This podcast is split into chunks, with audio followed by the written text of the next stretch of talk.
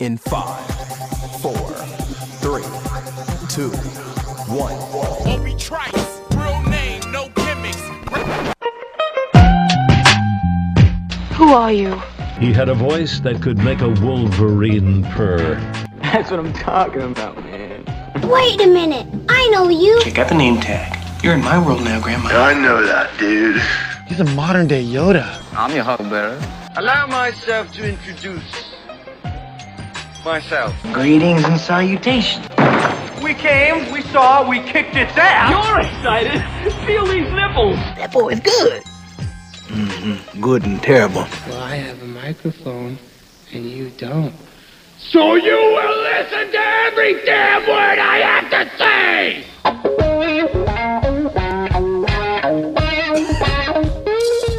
This is the Mike Rutherford Show on the Big X. Sportos, motorheads, geek bloods, wastoids, dweebies, they all adore him. They think he's a righteous dude. That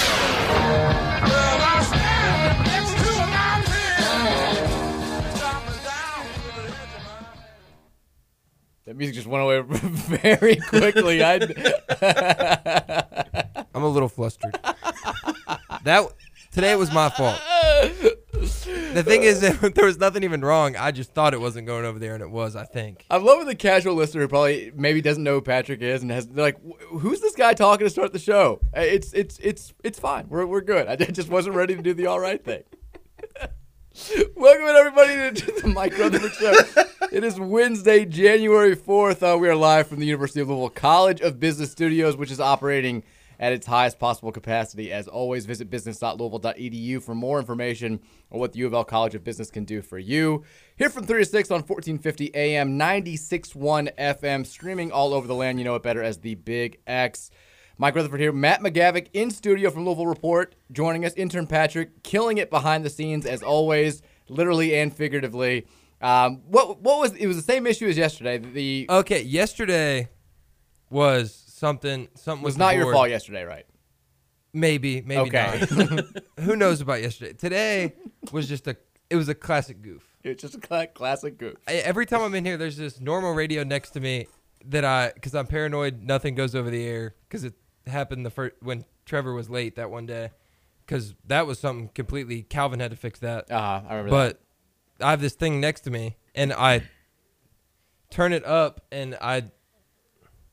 I thought I guess there was audio coming from that, and I thought it was just from the headset, so I thought it wasn't going over the air. But I'm pretty sure it was all going over there. Let somebody let me know if the intro played twice, because if so, then it was nothing wrong the whole time. I mean, I get it. I, that perfect explanation to me. I, I thought that was beautifully said. It was it, it, that little radio is always very loud, and I can never figure out how to turn. I can't get the audio to go off in that room. Period. Because we come in here on Monday, we do commercials, and Jay, who shoots it for WBNA, is like that.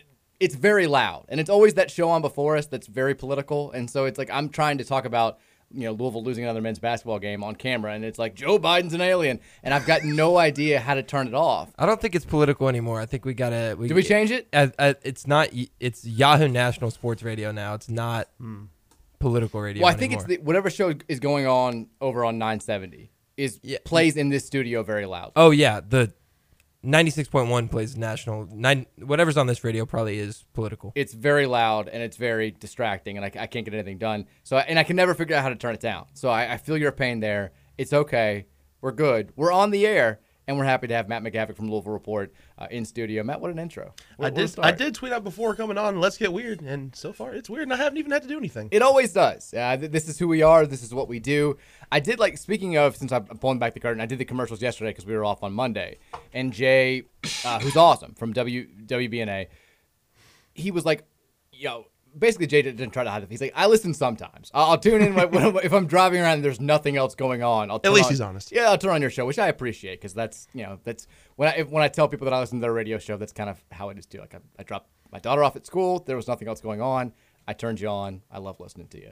But he was like, you and Trevor were, were he's like, you, sometimes you take shots at the station. I'm like, well, yeah, because usually we're on like 35 minutes late and there's something going wrong and I can't figure it out.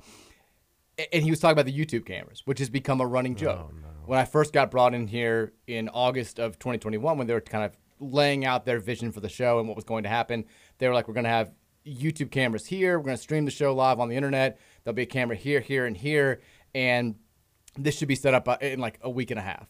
And you know, it's been a year and a half now, and we we're not no progress on the YouTube camera front. And Jay's like, it's really easy to do. You can you know you get a webcam here, you put a webcam here, you can stream it over a, a program called this. He's like, all Trevor would have to do, and I was like, I'm gonna stop you right there. It's just do it. Trevor's not doing anything additional. he's he's very set in his ways at this point. He's like a he's like Jim Boeheim to tie in today's discussion to everything mm. else. You can't throw anything additional at him at this point in life. Like he's he's mastered what he does. He's gonna run the two three zone. He's gonna run the same type of, of offense. And if you were like, hey man, have you ever thought about, I don't know, a one three one? Like it would just flood his brain. So this may like Jay's like, it's really simple. All Trevor would have to do is this, this, and this. And I'm like, it, it's not gonna happen. Like we're going to have to hire somebody else if we're ever going to get this show streaming online, which would be great because Trevor's antics are worth seeing, and then me looking disgruntled for 75% of the day is, is also worth seeing. I mean, I would have loved to see him eat that salad live.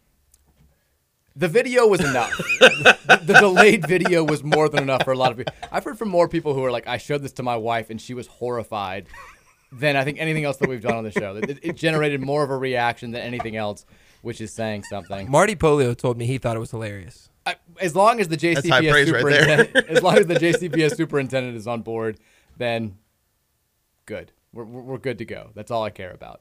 Uh, 502 414 1450 is the Thornton's text line. We want to hear from you today. We also want you to download that Refreshing Rewards app from Thornton's. They're giving away a free breakfast sandwich and a free drink from anybody who becomes a new Refreshing Rewards member. Could not be easier.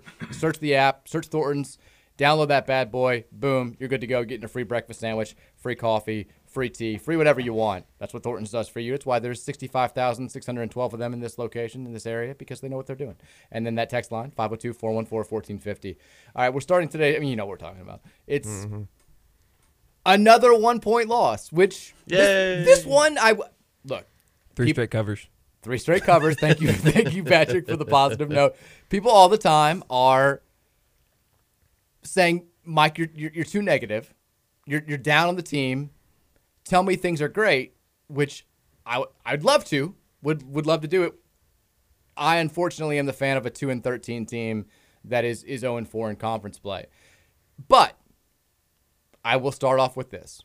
Last night's game felt extremely different than the one point losses that we've gotten accustomed to, which is again when you say it out loud, it doesn't sound the that one point losses that we've grown accustomed to. It Oh doesn't my sound Lord, positive when you say like it out loud, stuff. but you know what I'm talking about. This loss did not feel the same as the losses to Bellarmine or Appalachian State or Wright State.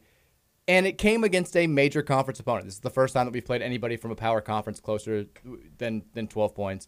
And the biggest difference between this and some of the losses that we had early in the year, whether they're the one point losses or the, you know, the eight point loss to Lipscomb or the somewhat closer losses to NC State, can, whatever, it felt like we deserved to win this one. I didn't feel that way at the end of the App State, Wright State, and Bellarmine games. I was already kind of numb. Like, don't get me wrong, I got excited when El Ellis it looked like he hit the game winner. I was floored when the kid from Wright State hit the jumper at the buzzer.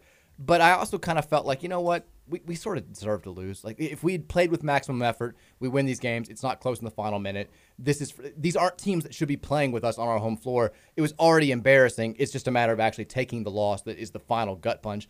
Last night I was upset because we played hard for 40 minutes. We didn't play perfectly, and we will talk about that. It's the stat line certainly bears that out.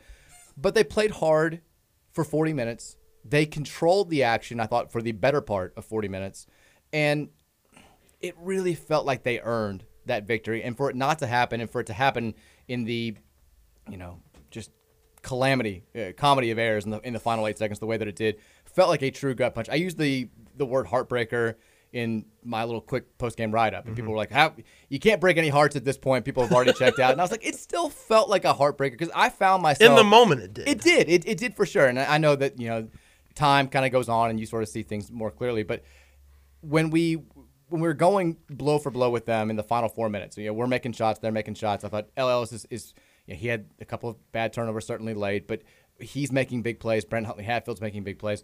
It really hit me how much I wanted them to win this game because it was a sign of uh, of progress, and it was maybe more importantly than a sign of progress. It was a sign that these kids have not quit despite having every opportunity to do so. Right. And that's a vote of confidence for this coaching staff, like all of those things. And I was like, man, I really want them to win this game.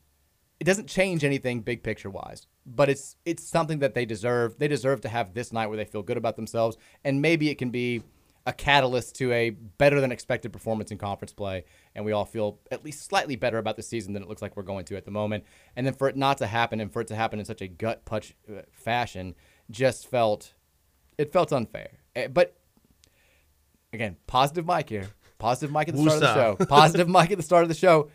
It absolutely was progress. It absolutely was. It doesn't mean you have to be happy about that. It doesn't mean that you. It, it doesn't mean that it excuses where we are and the fact that almost beating a just say like not great Syracuse team that I don't think is going to make the NCAA tournament. It, doesn't mean that we should be celebrating that, but you also have to recognize that it's better than the lopsided losses that we took to a, I think a, a Florida State team that's probably worse than that Syracuse team, a Miami team that's good but had no business just doing whatever they wanted to to us for 40 minutes early, early in the year. They showed more fight. They showed more enthusiasm. They, they showed more overall ability. It was a step in the right direction. It doesn't mean that it's worth throwing a parade over. No. I mean, on, on one hand, it should not take until game 15, the first game of the new year, for us to finally say, hey, look, they're playing hard. Mm-hmm. But on the other hand, after watching the previous 14 games, with the caveat maybe being the Western Kentucky game, when they actually did play hard and appeared to give a rip, it was nice to see them play with consistent fight, consistent effort, consistent energy because we've seen that in spurts at various points of the year, whether it be to start the season, to an extent in Maui, in some of the more recent games. It was nice to see them from almost the opening horn because in the first what two minutes where Syracuse went up eight two, it looked like Syracuse. Oh my God, they're playing zone. we, we didn't know this was going to happen. Yeah, I mean, full disclosure, I thought Louisville was going to get run out of the gym. It looked like it. because this this is a team that doesn't shoot well, and what's the one thing you got to do well against zone? Yeah. got to shoot well. and pass the ball And yeah. and take care of the ball, which we did two of those things pretty well. Yeah. The third, horrifyingly, fell short of. And and that's at, at the end of the day. It looked better because they played harder, and I thought they executed on offense a little bit better than they have in some games past, which is not. I, I hate that I keep It's a back. It feels like a backhanded compliment. it does. I mean, you, it, it feels it, everything that I say, and I don't mean this intentionally. It feels like the Jim Boeheim spiel at the end of his post-game press conference yesterday, where he, he's trying to be complimentary. Maybe we, we, I don't know if we have the ability to play this later, but he's trying to be complimentary to Louisville, and he's like, Louisville, look, he's like, I think they're going to win some games, which would not be a compliment on January 3rd in any other season in the history of Louisville basketball, but kind of felt like one last night. Mm-hmm. He's like, I think El Ellis is really good. I think their big guys are okay. Is ex- I'm quoting Jim Boeheim verbatim. Yeah. and he's like, I think they're th- th- they're they're kind of good. And then he goes, I hope they are, and kind of like looks around and shrugs because he knows that he almost just lost to this team. Like it, that's how I feel having to say these things because it was so much was better last night. So much was better last night. But what you're improving from is the worst thing that we've we've ever seen. So while it is progress, it's still it's tough to be overly enthusiastic about it because it's still coming in the midst of a season that looks like it's turning towards the most losses in school history. But again, having said that, they deserve credit for improving. They deserve credit for still seeming to be bought in to what's being preached to them.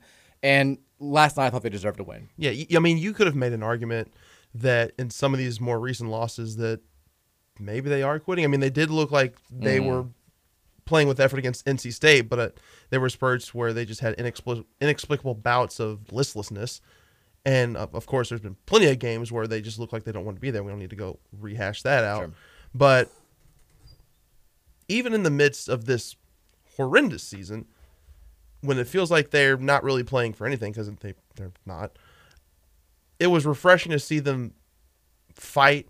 And on offense they, it didn't look like it was just four guys standing around while the ball handler just kind of dribbles around. No. on defense they looked extremely active especially in that like seven eight minute segment where they went 17-2 in the first half. And then yeah Syrac- syracuse did end up having a 17-2 run of their own. But the one thing with previous previous games with this louisville team is that when they get punched they get they don't just get punched they get knocked out they, they roll over the second adversity hits but after Syracuse did kind of take retake control of the game in the first half. They ended the first half strong, took a lead into halftime for only the fourth time this year, which sounds horrible when saying it Yeah. out loud. And they, they didn't land the necessary blows to really pull away from Syracuse, but they didn't. Again, it sounds like a backhanded compliment. They didn't give up the lead and for good until what 19 minutes into the second half. I mean, you can be upset that they lost this game. Sure, I'm not going to say you shouldn't be because this was a game that they probably should have won, despite all of the mistakes that they made. But to completely dismiss this game as something where you shouldn't have the takeaway that there is progress. I mean, how can you how can you say that, that this isn't something to build on? For sure. It's a game that I think six weeks ago that team loses by double digits, and we all just kind of expect that. So it, it furthers my belief that they're going to win.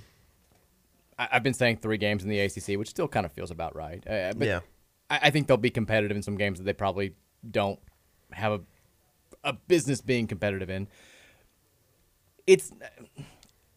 I hesitate to, to be overly celebrate. Like this is a great game for Louisville. This is a great night for Louisville. Because at the end of the day, you're still losing to what is one of the more average Syracuse teams that we've seen since we've Yeah. become conference mates. Uh, you know, Yeah, and two decades ago. Basically. At the end of the day, it's still a loss. It's still a loss, and they did not make the last play that they needed to make, and there were a couple of other plays that they didn't make in the final. But uh, your your point is is spot on. We've seen it now three games in a row where they've they've allowed the other team to go on a big run. The other team's gotten hot, and in December and November, that would have absolutely floored them. They would have stayed down on the mat, and we would have lost those games by 30. No, we still lost to UK by 23, but they But they covered. they covered and they kept fighting. They did the same thing against NC State. And last night, they kept going punch for punch with Syracuse. And the big moment that I thought stood out to me last night, El Ellis has the horrendous turnover. Not the last one, but the, the one before that, where he's just we've we've called timeout. We're setting up a play. We're we're up by one. We have a chance to really take control of the game in the final minutes, and he just dribbles it off his knee right to Judah Mintz, who takes it down and, and lays it in for a go ahead point. And it seemed like at that moment, everybody kind of panicked for a split second, and it was like, we've got losers DNA. This is just what happens to us. Woe is me. I'm feeling sorry for myself. You could almost kind of sense El Ellis, who has, who had had up to that point in the game that alpha mentality. I want to take the big shot. I want the ball in my hands. Like this is my. T-. He kind of, he for a split second at least, kind of cowered a little bit and was like, I. People are t- talking about this. I'm screwing up again. Like I don't want this to be. I don't want this to be the talking point. And Brandon Huntley Hatfield made a huge shot in the lane after we had a second chance opportunity to kind of calm everybody down and say it's still a game. And then to his credit, Ellis, the next possession down after Syracuse scores, comes down. He hits a jumper to keep Louisville kind of fighting. And I thought that was a big moment because I, I think, again, if you played that game in November, we wilt in the final minute. Syracuse runs away. They shoot free throws to end it. Now, we still did things wrong at the end of the game. For instance, like the one thing you can't do defensively on those possessions is let Joe Girard catch and shoot and get a clear look at the basket. We did it like three times in a row, and we also fouled him as opposed to anybody else, considering he's like a 99.6% free throw shooter. Like you cannot do those things if you want to win games in conference play, and And, then not foul immediately in Not- situations where you need to. I, I still, for the life of me, don't understand how they haven't grasped that. That and something else that really stood out to me as the game progressed. Almost every single time, there might have been one timeout where this didn't happen, but almost ev- every single time out of a timeout, whatever play they ran, they completely botched it. doesn't go well. Every It- time. I've heard listening to some of the radio calls, which by the way, 970 WGTK, uh, new home of Cardinal Athletics. I've heard you know Bob Valvano and, and Paul Rogers. They sit close enough to the bench, they can hear, especially on the road, when Kenny's drawing up plays out of timeouts, and they're like, you know, Bob, former coach, like he can see what Kenny's trying to do, and he said he always takes up for Kenny and and says like he's he's drawing good plays.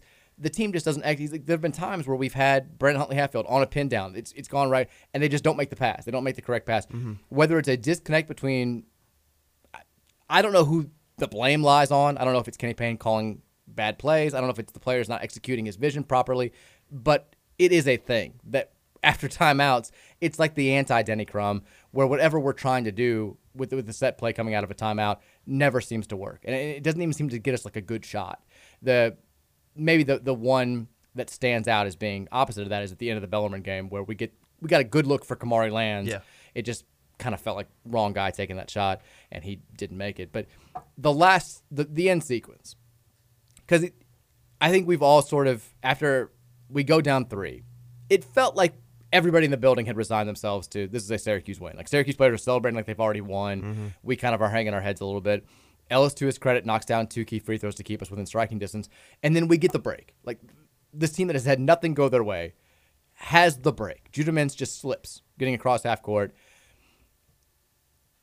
El's got to pass the ball. Like, I know I'm the millionth person to say it today, and I know that he said he was going to. After the game, he said, "I was going to pass the ball. I got raked across the arm. I got fouled by I think it's Jesse Edwards who, Jesse Edwards, yeah. who made the back tip, and I, I didn't make the back. He waited a little bit too long to try and att- attempt to go through the motions to make the pass. y- y- it needed to be at least if he was about to start the process of making the pass, that process needed to happen a full almost second sooner. Thing is, he- he was dribbling up with his right hand, and then he crosses it over to his left. Jesse Edwards is on his, He's on his left. and that's when he gets the back tip. If he keeps it in his right hand, Mike James is on his right. Yeah. It doesn't get back tipped. It's And see, here's the thing. I don't. I don't think Jesse Edwards fouled it L. wasn't it wasn't a foul. I, I don't The- think the- if there was any contact, it was incidental and minimal. you couldn't tell from the view that they had during the game, and I understand why some Louisville fans were looking at it and saying, you know, it looks like he kind of reaches in a little bit. There's that camera view um, that I can't remember who, who has the video from directly behind that was making its rounds on social media today, and I want to make sure I can give credit because I know I put it on the site today.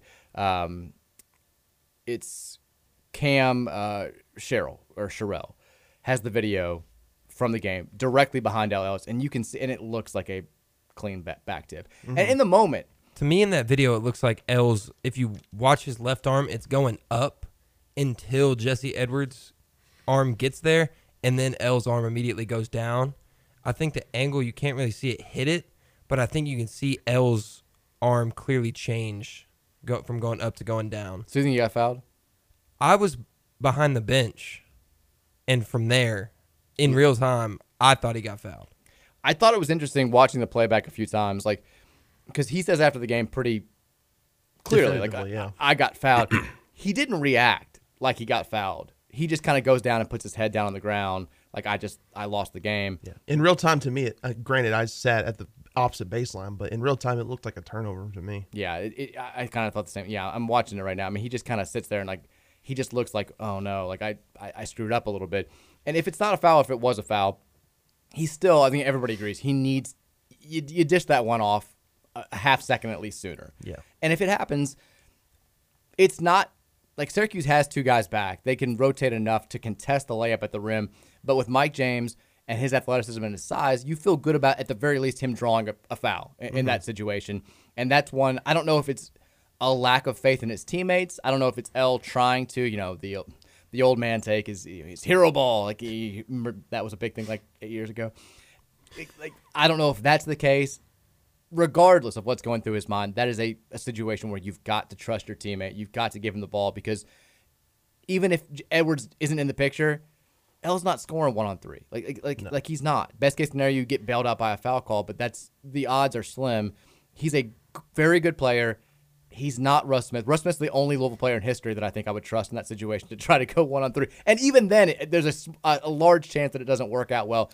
Just dish it off, man. And, and not only trust your teammates, Mike James was having a career night. Finished with 19 points, which was a career high. He was Mm-hmm. four of six from on threes. I mean, ride the hot hand. Just dish it off to him. He hit the big one to was it go up one? Yeah, Yeah. He had a, he had a couple. He had a, James was great last night, and this was like Had fur- two and ones. further proof that Kenny Payne listens to the show and, and you know wants to, to do all of our suggestions. We had Brett Dawson on yesterday, and Brett and I were both saying we'd love to see this team go with a smaller lineup. Brett's big suggestion was he's like, I think you just let Kamari Lands play through his mistakes. You go small. You have Huntley Hatfield at the five. You, I want to see Lands and James play a little bit more on the floor together. It looked like it worked fairly well against Kentucky, and that's the starting lineup that we get from Kenny Payne last night. First time all season, Jae'Lyn Withers comes off the bench. Uh, JJ Traynor back in the starting lineup, and I thought for the most part it worked as well as it could. It, it looked, and it, it feels strange saying this about a team that turned the ball over 21 times, including 14 in the first half, but it looked like they were a more functional offense. It looked like something resembling major conference basketball for the first time all Yeah. year. I mean, yeah, they had 21 turnovers, but it came with 17 assists. It so they weren't did. doing com- everything completely wrong. It wasn't the 25, 21 and 5 ratio that we've gotten used to over the season. It was it, it was still more of the bad than the good, but the good was there. And, and we talked on the show yesterday. Syracuse is not. They don't allow a high number of of, uh, of assists a lot of times because of the, the style of play. But we found a way to move. The, the ball was always moving. They looked to use Calipari's phrase that he's been using, beating into the ground. They looked deliberate. They, they had a game plan. They were executing it. Even when they were screwing up, they were trying to achieve something, which is it hasn't been visible a lot of times this year. You kind of been like, what are we trying to accomplish here? Is it's a whole lot of just rock pounding, and then you know, last second El Ellis for shot. Like this felt like there was a game plan. We were trying to attack the zone the way that you're supposed to. Didn't always work, but they were they were moving. There was ball movement. It was fluid. It looked like they were operating with a purpose, not just kind of free flowing, doing nothing. Now, granted, I know Kenny Payne wants to have like some semblance of a free flowing offense, but then again, he has to have some sort of system in place to where they know what to do when they are just kind of free flowing off each other. But last night, it truly felt like what they were doing on offense. It felt like they were doing something because they know what to do in that situation versus just doing it just to do it. For sure. I think that it's well said. The um, it was as we say all this, I thought it was interesting following I follow a lot of you know Syracuse media people because there's like a million of them. Yeah. It's it's the good thing about follow like covering a Syracuse game that week is there's no shortage of information that's out there. There's like 75 different websites and you know a lot of different writers work at the Post Standard now still. They still employ a big sports desk so you, you you're always going to see the takes. And I thought it was fun. Like the Louisville people last night are reacting to the game the same way that you and I are. They- They're saying, you know, this looks like real basketball for the first time. Like this is the best they've looked. And Syracuse fans are like, this is the worst thing I've ever seen in my. Life. The ACC has never had a worse game. Both these teams are just giving the ball to one another, and it just it was another just hammering home of the point that we have been. We're, we're jaded at this point because we've watched our team lose 28 times in 33 games, which is astounding. But for us, it looked like something resembling ACC basketball. For them, it was the you know, it was embarrassing that they were that close to losing, and I can't believe we've turned the ball over 15 times. But baby steps for for us, I guess. I- think I tweeted something to the effect of this game is going to whoever wins this game is going to be whoever stops turning the ball over, and I mean it kind of That's ended that exactly that's exactly how it played out. Uh, we'll take our first break when we come back. A few more thoughts from last night. We talked about Kenny Payne's post game comments, also the post game comments. Uh, besides his ending spiel from Jim Boeheim, and your thoughts on the Thornton's text line at 502-414-1450. Before the break, Okay. uh, Trevor texted me yesterday that it was going to be a hip hop theme today. Okay. I'll give you one guess at the first song. Definitely not a modern song. Vanilla Ice. It's got. I I mean, This guess is going straight into the song. We're going to break. I've got no idea. Tribe Called Quest something. That's old. Let me see the Okay.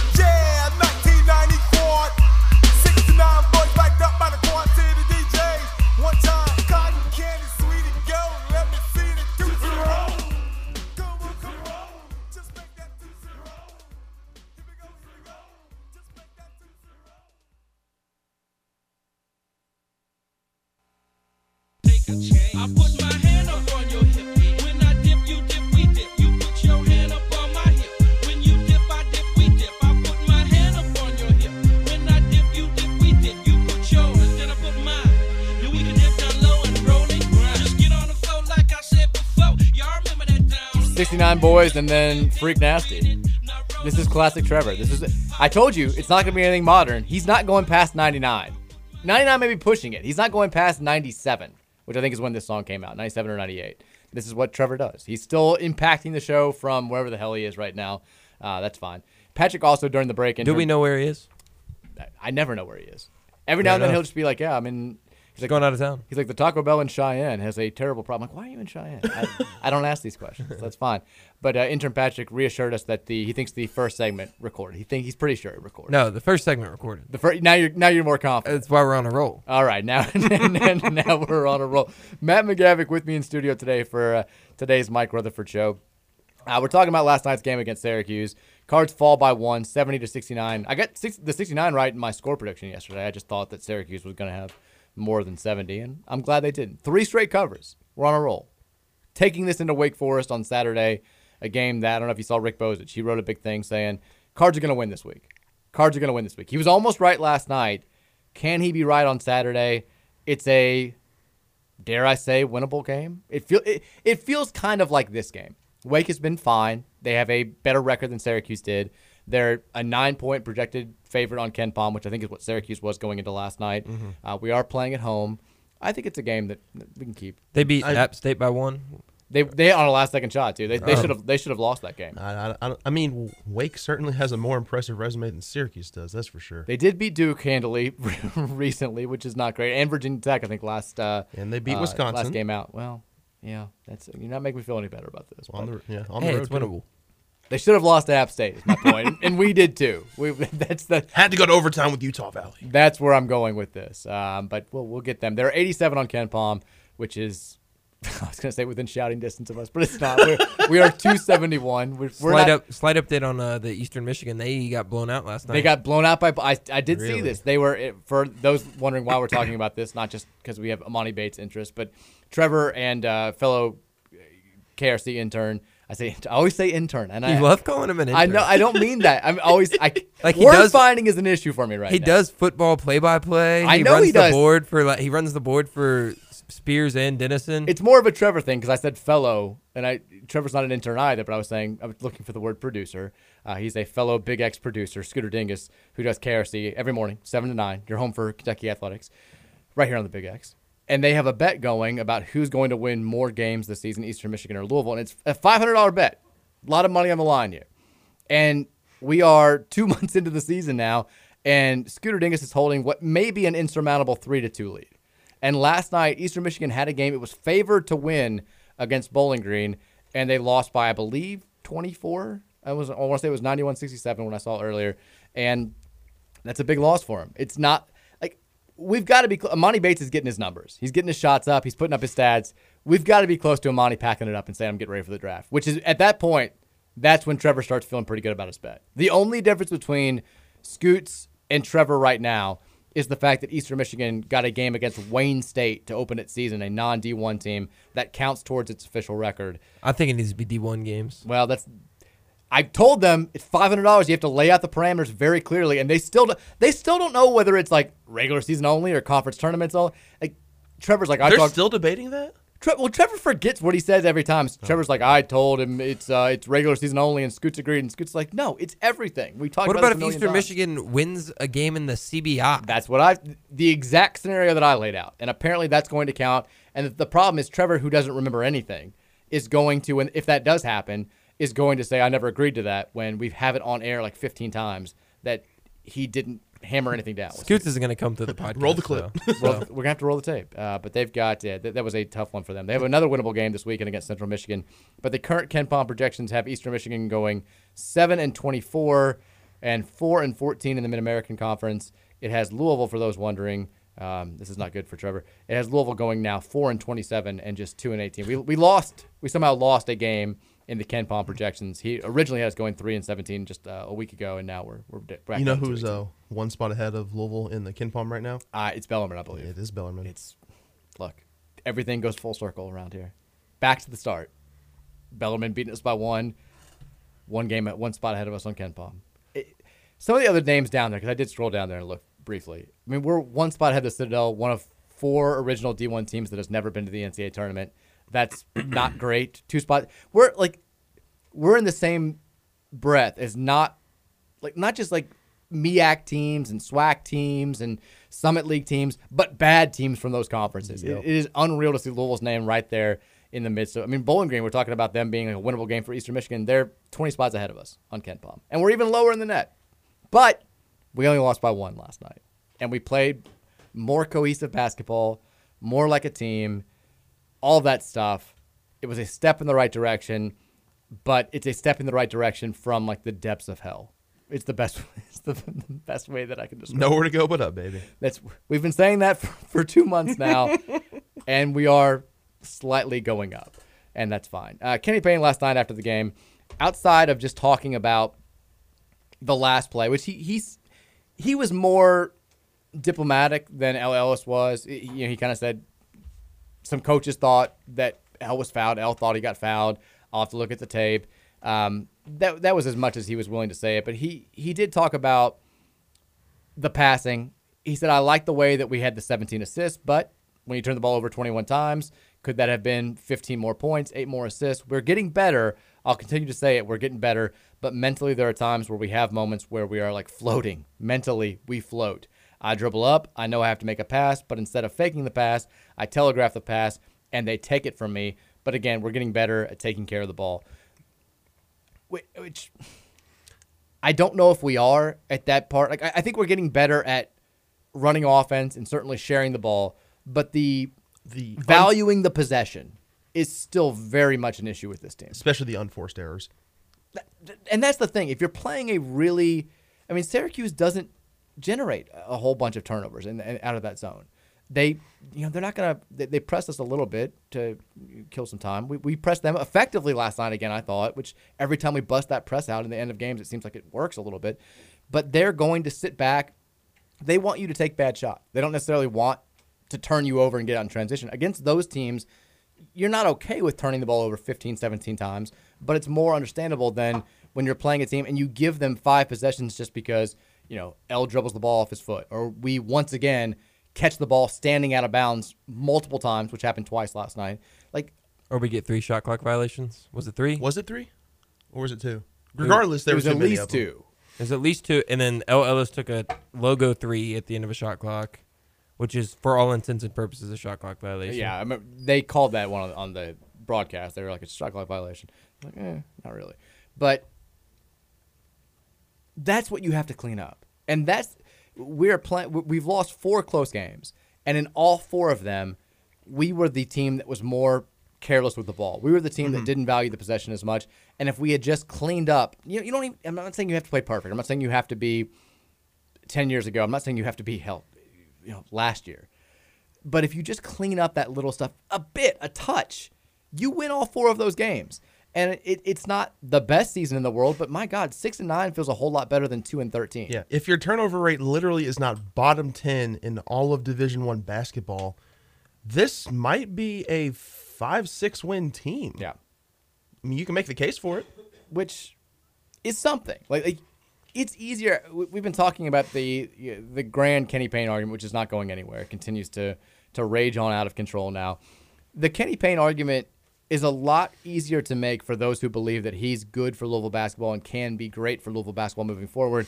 If you're having a season that's within shouting distance of 500, and nobody cares if you beat App State by by two, if you beat Bellarmine by three, if you beat Wright State by it's those are just wins at the end of the day. But losing to those teams matters significantly. And if we you know say we take the Lipscomb loss, that's fine. We lost to, to Furman last year. Lipscomb's a, a whatever t- they lost to Liberty by 27 the other night. Yeah, they got hammered. They're not great, but they're they've been a good program. Every team has a hiccup or two. Every team has a hiccup. I mean, hell, I mean Syracuse, who we just lost to, also got beat by Bryant and Colgate.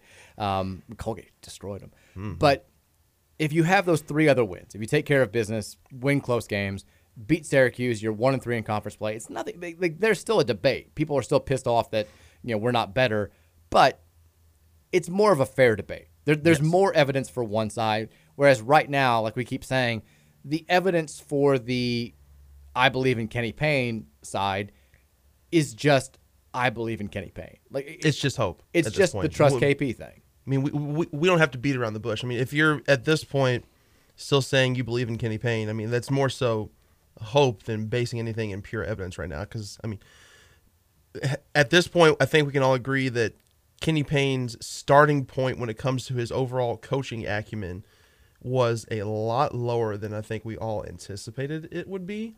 And that's on top of the roster mismanagement, the misses in the transfer portal, recruiting not going how we expected it to be up to this point. I mean, there's progress. There's absolute progress, but like you've said already on the show, it's progress from an already pretty low starting point. But I will say this as it pertains to his comments uh, post game. I fully expected him to maybe not drive home the point that he was satisfied with the improved effort that he saw, but I expected to be more more so of a talking point. He mentioned it at in passing maybe twice, but more so used that co- that press conference to kind of drive home the point. Hey, we should have won this game. Mm-hmm. We made too many mistakes. This was a game that was extremely winnable, and we let it slip from the grass. And that I liked hearing that from him. I mean, I'm, I know too. you're kind of picking picking at things at this point based on a press conference where they lost the game, but I mean, I, I'm glad he didn't choose for his overall talking points and then to be like, yeah, the effort was a lot better. Yeah, the effort was a lot better. But instead, he chose like chose to use it as a point of saying we should have won this game. Period. I like it too because it, it goes back to something we were talking about yesterday. It says to me, I mean, the end goal isn't trying to win eight games in the ACC. The end goal is getting Louisville basketball back to winning national titles, back to being in the mix for being a legitimate national title contender just about every season because that's the standard of the program. And if you're sitting here, you know, gushing over a one point loss to a whatever Syracuse team, I get that you can do that in the midst of a historically bad season, but it's not going to, it doesn't drive home the point that like you have larger aspirations moving forward. Saying like, like still being upset with the way that things are, even though the team looked significantly improved from what we saw earlier in the season. I like it. Like I, think that's been one of the biggest complaints that people have had with Kenny Payne is, and it's probably not fair, but his demeanor, like the, the casual nature that he has, kind of you know laughing off losses, shrugging off losses, looking like the, it, it. A lot of people take that as like, I don't. This doesn't bother me, right? Like like we're two and thirteen. Whatever, like it's, it's you know we'll we'll get there. Just trust me. I think people want to see him a little bit more pissed off, and him you know not accepting, not you know, being overly enthusiastic about his team losing just by one point in a conference game at home.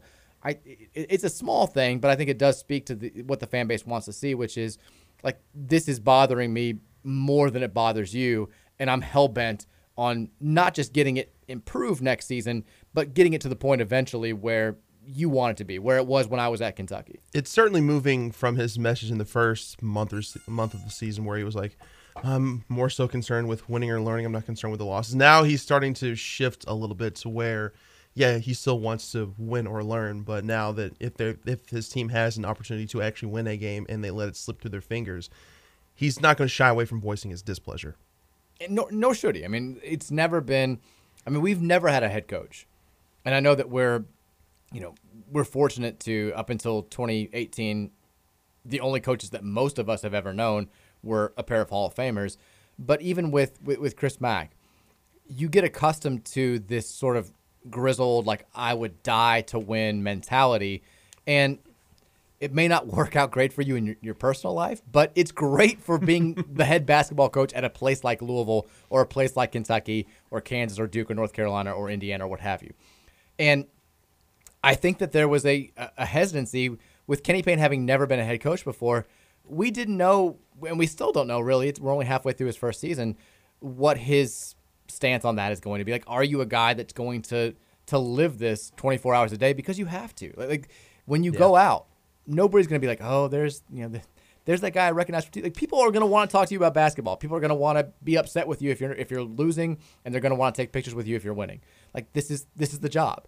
And if you're not willing to just live in the gym, live in the the office, which people say he does, then you're not cut out for it. And, and I think that it's one thing to hear people talking about, like El, I think it was LL said, I like I think he sleeps at the office. I think he's always there. Like we never see him when he's not there. Like that's that's great, but we want to have that message come from you. Like like we want to know that you are a basketball psycho and doing things like saying like I'm I'm not happy about a one point loss to anybody is a, a step in that direction because the whole you know winning or learning it's more about culture it's more about loving them up like all that like it's just it plays when you're actually winning. If it's like a, hey you know we don't care about winning that much but we're doing it it's a nice little byproduct of what we're trying to instill here. Like that's one thing but when you're saying those things and you're not winning it's not going to play here. And i think you're learning that even when you're as successful as John Calipari, who's won a national mm-hmm. title, he's in the Hall of Fame, he could get away with the whole players first. It's more about the NBA than it is about winning titles. When he was winning titles and going to Final Fours, it's not playing as well in 2022 when they haven't been to a Final Four since 2015 and they haven't won a national title in over a decade. It's Like, actually 2023, Mike. What? You said it's not playing as well in 2022. Thank you, Patrick, for that. Uh, it's it's not playing as well in 2023 as it was you know, when he was at the peak. He could get away with saying those things, and everybody can when they're winning. They can't when they're losing. I'm going to make a little bit of an apples to oranges comparison, so it, it might not completely land. So bear with me. Okay. It, it's it's one thing for Scott Satterfield to do all those things, and then kind of in retrospect see, hey, this team had a little bit more talent on the 2018 team than we thought it did. Bobby Petrino just just kind of lost the locker room. And then we look at this team now and halfway this season, the talent level isn't what we thought it was going to be at least during over the offseason. We Yeah. we had optimism that it was going to be able to that the talent on this team was going to be able to reach the majority of its potential, but it seems like I don't want to say there's no talent on this team because there very certainly is, but we might have over the offseason, and I say we uh, like just overbearing like people in general, like any most people in all camps, well, no matter what your stance is, probably can all agree that the talent on this team might not be as high as we originally thought it might. I think that that's, Again, apples to oranges comparison. I know. No, no, I I think that's totally fair. I, I do think that like games like last night's show that the talent level, while it's not where we expect it to be, is at a level where we shouldn't be two and thirteen. Is, I think that's fair to say. I mean, El Ellis is a ACC caliber guard.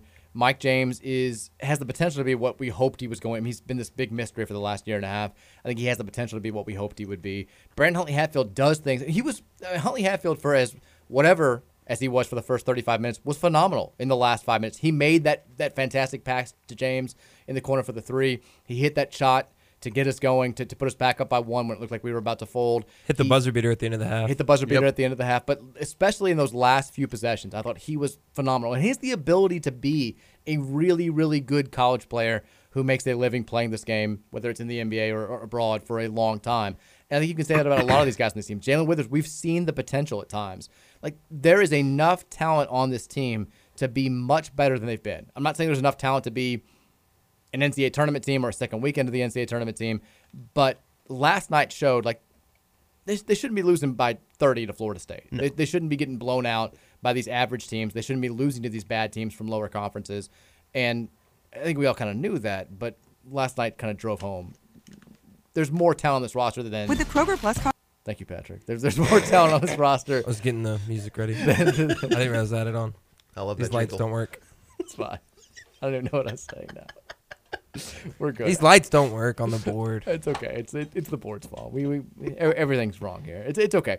Text us on the Thornton's text line at 502-414-1450 if we're gonna take our break here. To Don't end- get your Kroger Plus card. to Go end- get the Thornton's Professional Award. Don't get your Kroger Plus card. Definitely get the Thornton's Professional Award. Kroger Plus card's not getting you anything for free. Thornton's Professional Rewards card. It's getting you free breakfast sandwiches, free drinks. It's getting you everything. Uh, text us at 502-414-1450. We'll take some text for the first time coming up in hour number two. Keep it locked right here. It's the Mike Rutherford Show on 1450 The Big X.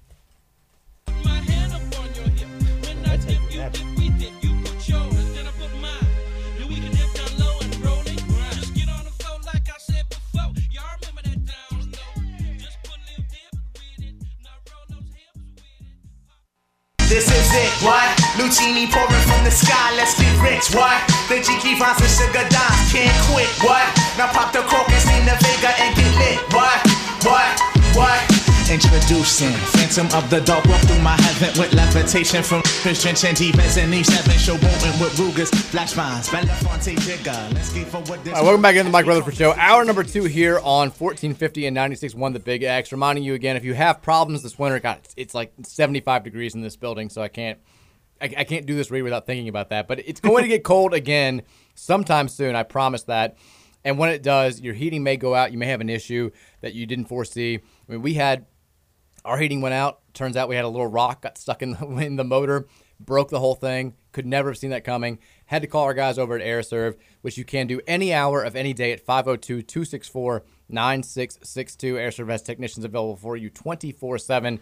They're going to come over to your house. They're going to fix your problem, and they're also going to make sure that you're comfortable and breathing the highest quality air in your home or your place of business. Again, airserve.com slash Louisville is the website. 502 264 9662 is the phone number. Matt McGavick from Louisville Report in the studio today. Follow him on Twitter at Matt underscore McGavick. I still miss General Wasp, but that's okay. I know, I know. It's fine. Also, did a little research. Okay. Th- this song uh, came out in 1997, and that's not the most recent Trevor gets with these songs. He's got one coming after 1997 soon. Interesting. Is there is it in the 2000s? You can give that away. No, he doesn't get up to the I knew- 2000s. I knew it. I knew 98, 99 was. Long. I was trying to think of when Trevor always says there's that period where he's like off the grid, lost in. I still don't know what that means.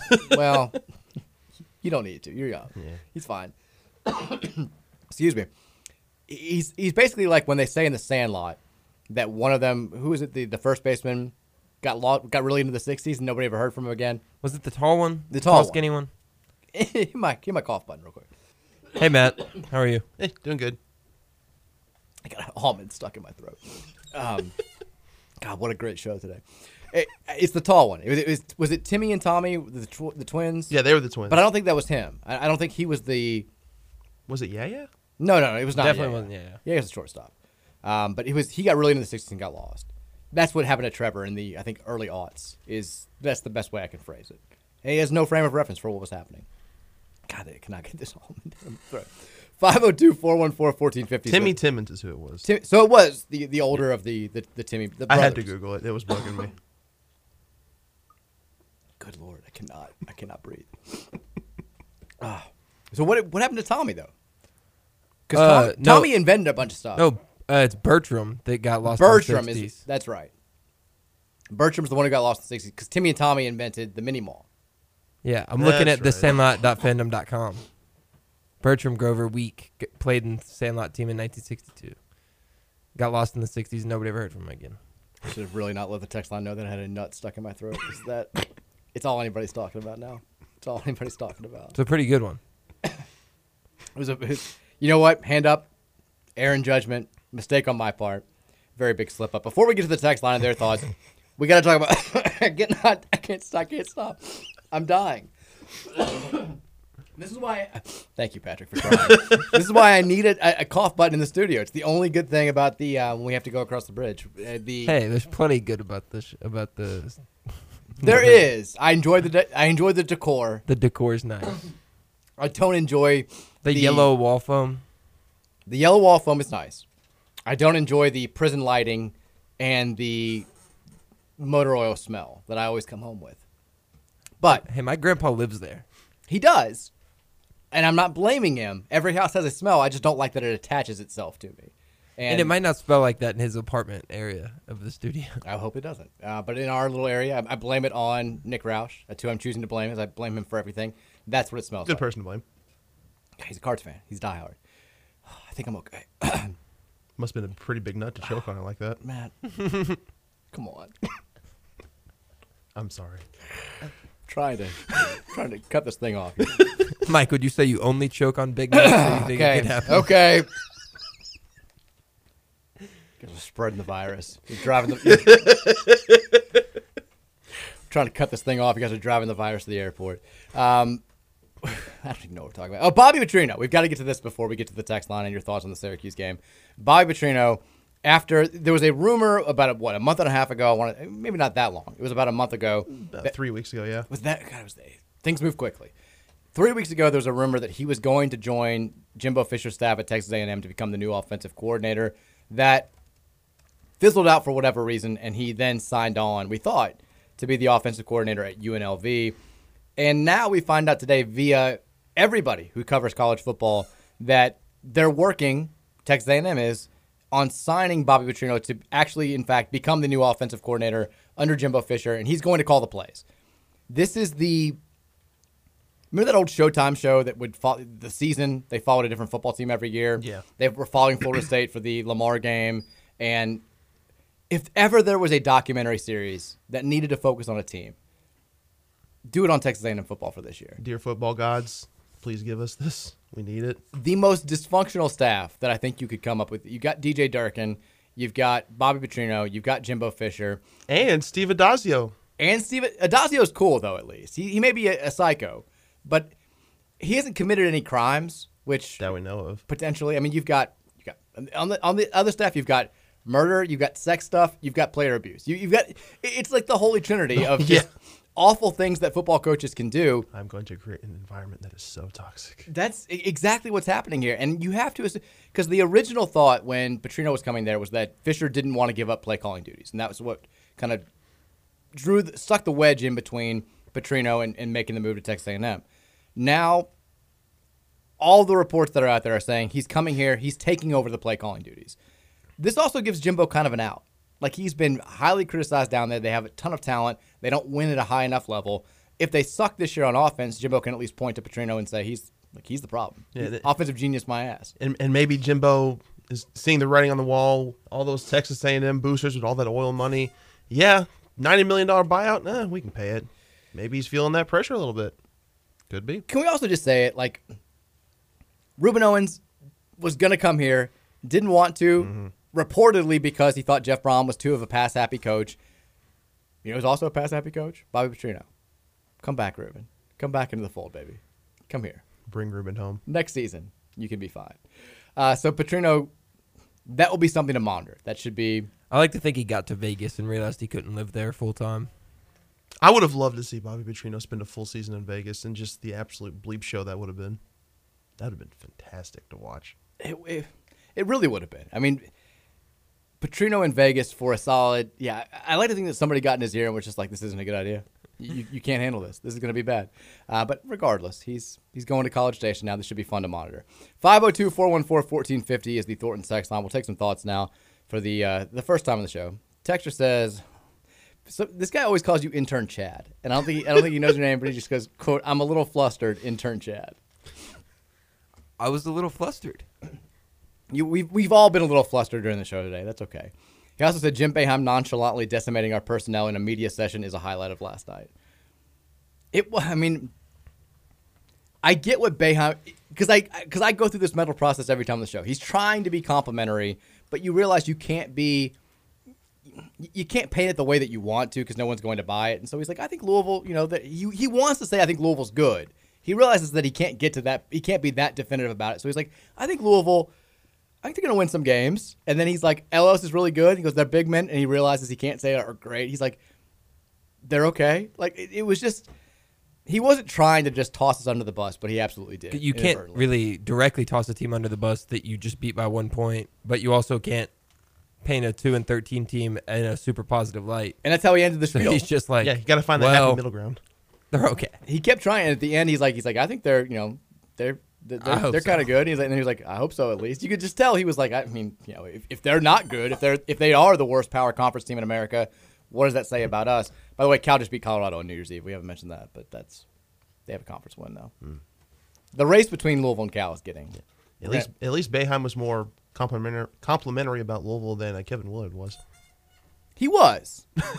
which isn't a low bar, which is a very low bar. Both feel like they've been treated unfairly by Louisville over the years. Boeheim because he couldn't beat Rick Pitino. Willard because he, um, you know, I think is loyal to Pitino and also couldn't get a look for the coaching job. But they have their they have their reasons, just different reasons. Texas says Trevor has mastered what he does. Mike, the stream is down about thirty five percent of the time. I was trying to draw a parallel between Trevor and Jim Boeheim. I was. Hey, Trevor has no control of the stream. It's not his fault. He doesn't. Trevor does what Trevor knows. He he usually Trevor knows could maybe when get here five minutes earlier, or and or more than five, but that's okay. That's that's a different discussion. That's he's on, he's in the he's in the parking lot at like two forty five every day. I'll and never doesn't walk in here till three. I'll never get it. One time I was in here earlier and I'm watching the computer and he's adding logs to the he's adding ads to the ad break from his car on his phone so he didn't have to walk in for another minute. Yeah, I don't I don't understand it, but look, what do you want me to do? And he got mad at me because I was moving the mouse and he was like, "Uh, "You played an ad during the national show." I was like, "Get in here then." I remember that day. Texas says uh, this team has more talent than what many people have said. It's still all about coaching or lack thereof for me to spot where we are, are in, uh, for us to be in the spot where we are in. I mean, that, that's become the great debate is we're 2 and 13. We're 0 and 4 in conference play for the first time since the start of the 90s. Who, wh- like, when that's the case, and I, I'm repeating myself if you've listened to the show before, nobody's doing their job effectively. It- It's not, you know, it's, it's on everybody. For it to be this much of a colossal failure at a place like Louisville, it's not just the coaches, it's not just the players, it's it's the fans too, it's the person, it's everybody. And plus, whose job is it to assemble the roster? There's that. But now it's become this whole thing, and I, and, and I, I get multiple people saying this to me every day. Like, you know, this happens, this happens. It's clear that this isn't a Kenny Payne problem. It's on the players. Like, a, a guy on Twitter who's who's texted me, tweeted me right before the show. Is like, everybody who's ever played college ba- uh, played, basketball in eighth grade knows on a fast break you don't dribble down the middle of the floor, get to the wing, somebody else runs to the middle. Like this is basic stuff. isn't isn't on Kenny Payne, and the, the Payne haters refuse to acknowledge this. And I was like, well, shouldn't Payne coach? That's them? my thing. If, if, if everybody knows it's in eighth grade, what does it say that we've got a guy who's played four seasons of college basketball, including two at Louisville, and is halfway through his first season with Kenny Payne, who still doesn't know that? Like that's.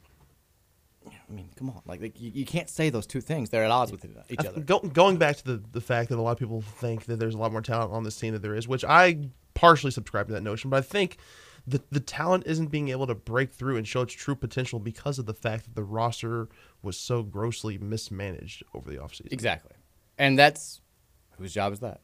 Like It's we knew we, we, we knew. Like like I mean, the guard thing was the guard. There's no point getting into it again, but it's the roster should be better than what We're beating that dead horse to a point where it's a pulp now. but it, it's a, a part of the conversation. Like, I think, and I, I hate saying this, but if you are the best thing for Louisville basketball right now, because Kenny Payne, unless something unforeseen happens, whether that's Payne not wanting the job or Josh Heird making a move that nobody, I think, sees coming right now, Payne's going to be your coach next season. Yeah.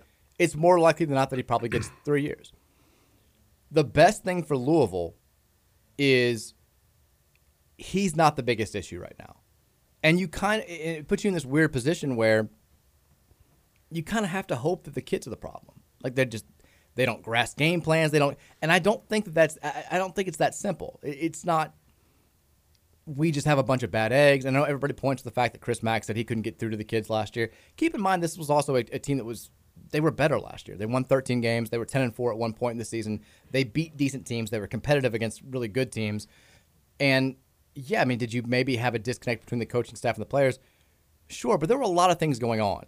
You had the you know, Mack. I mean, the, the players were like, we didn't know who the coach was. Basically, you know, Mack was not there at the beginning of the season. In the preseason, Ross McMains was installing his offense, and he kind of was taking control. And then Matt comes back, and it's like we have him and Pegues kind of at odds, like you know, not not at odds against one another, but like who do we listen to more? Right. And then it goes back to Pegues. Like we've had stability since Kenny Payne took over in March. Like he's been the predominant voice on this team. Everybody knows who's in charge. For us to still be having like- we shouldn't be having those issues. Like, th- like this should be a step forward. We should be better and more consistent than we were a year ago.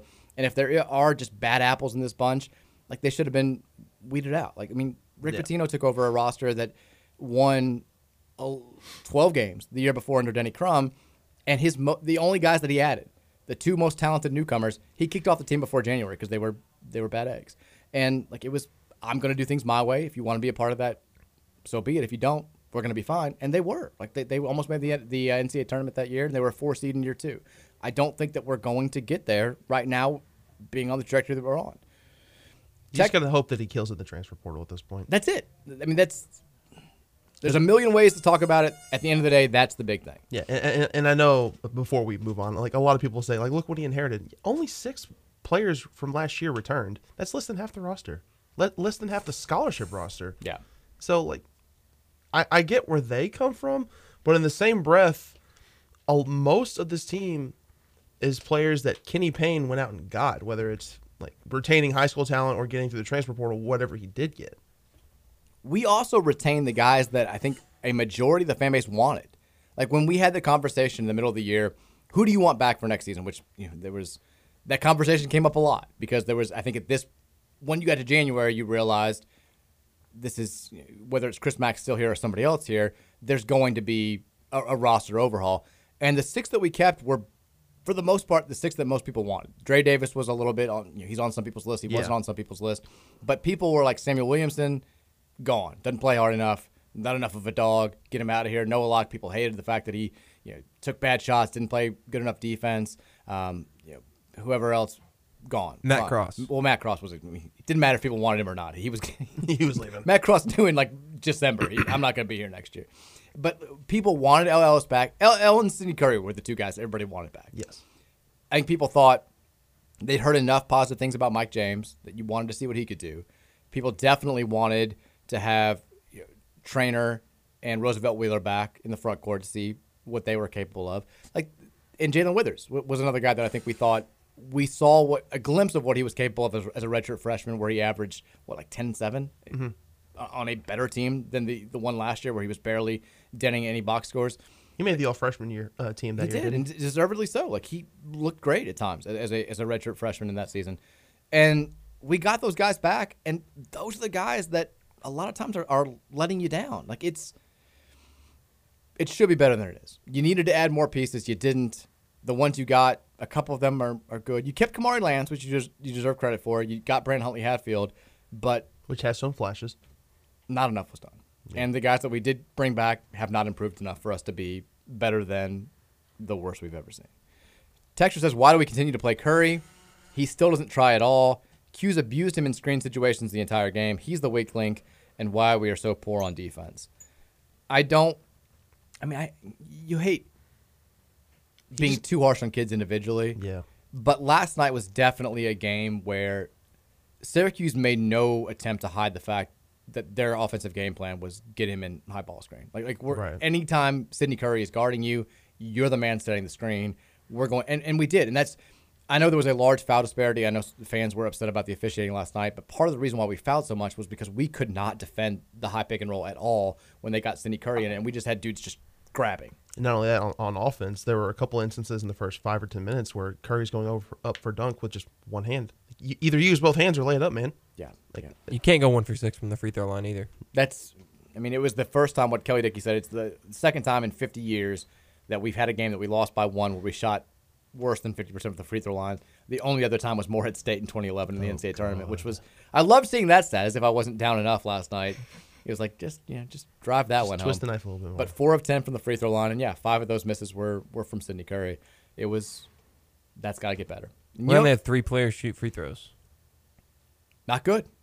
Not good. I mean, and I, I know that the don't get me wrong, there were certainly some calls last night that I took issue with, but the free throw disparity, a lot of that is I mean, Syracuse again, they play zone. Like like mm-hmm. you're going to shoot less free throws against them unless you're attacking that middle effectively and then attacking their big man.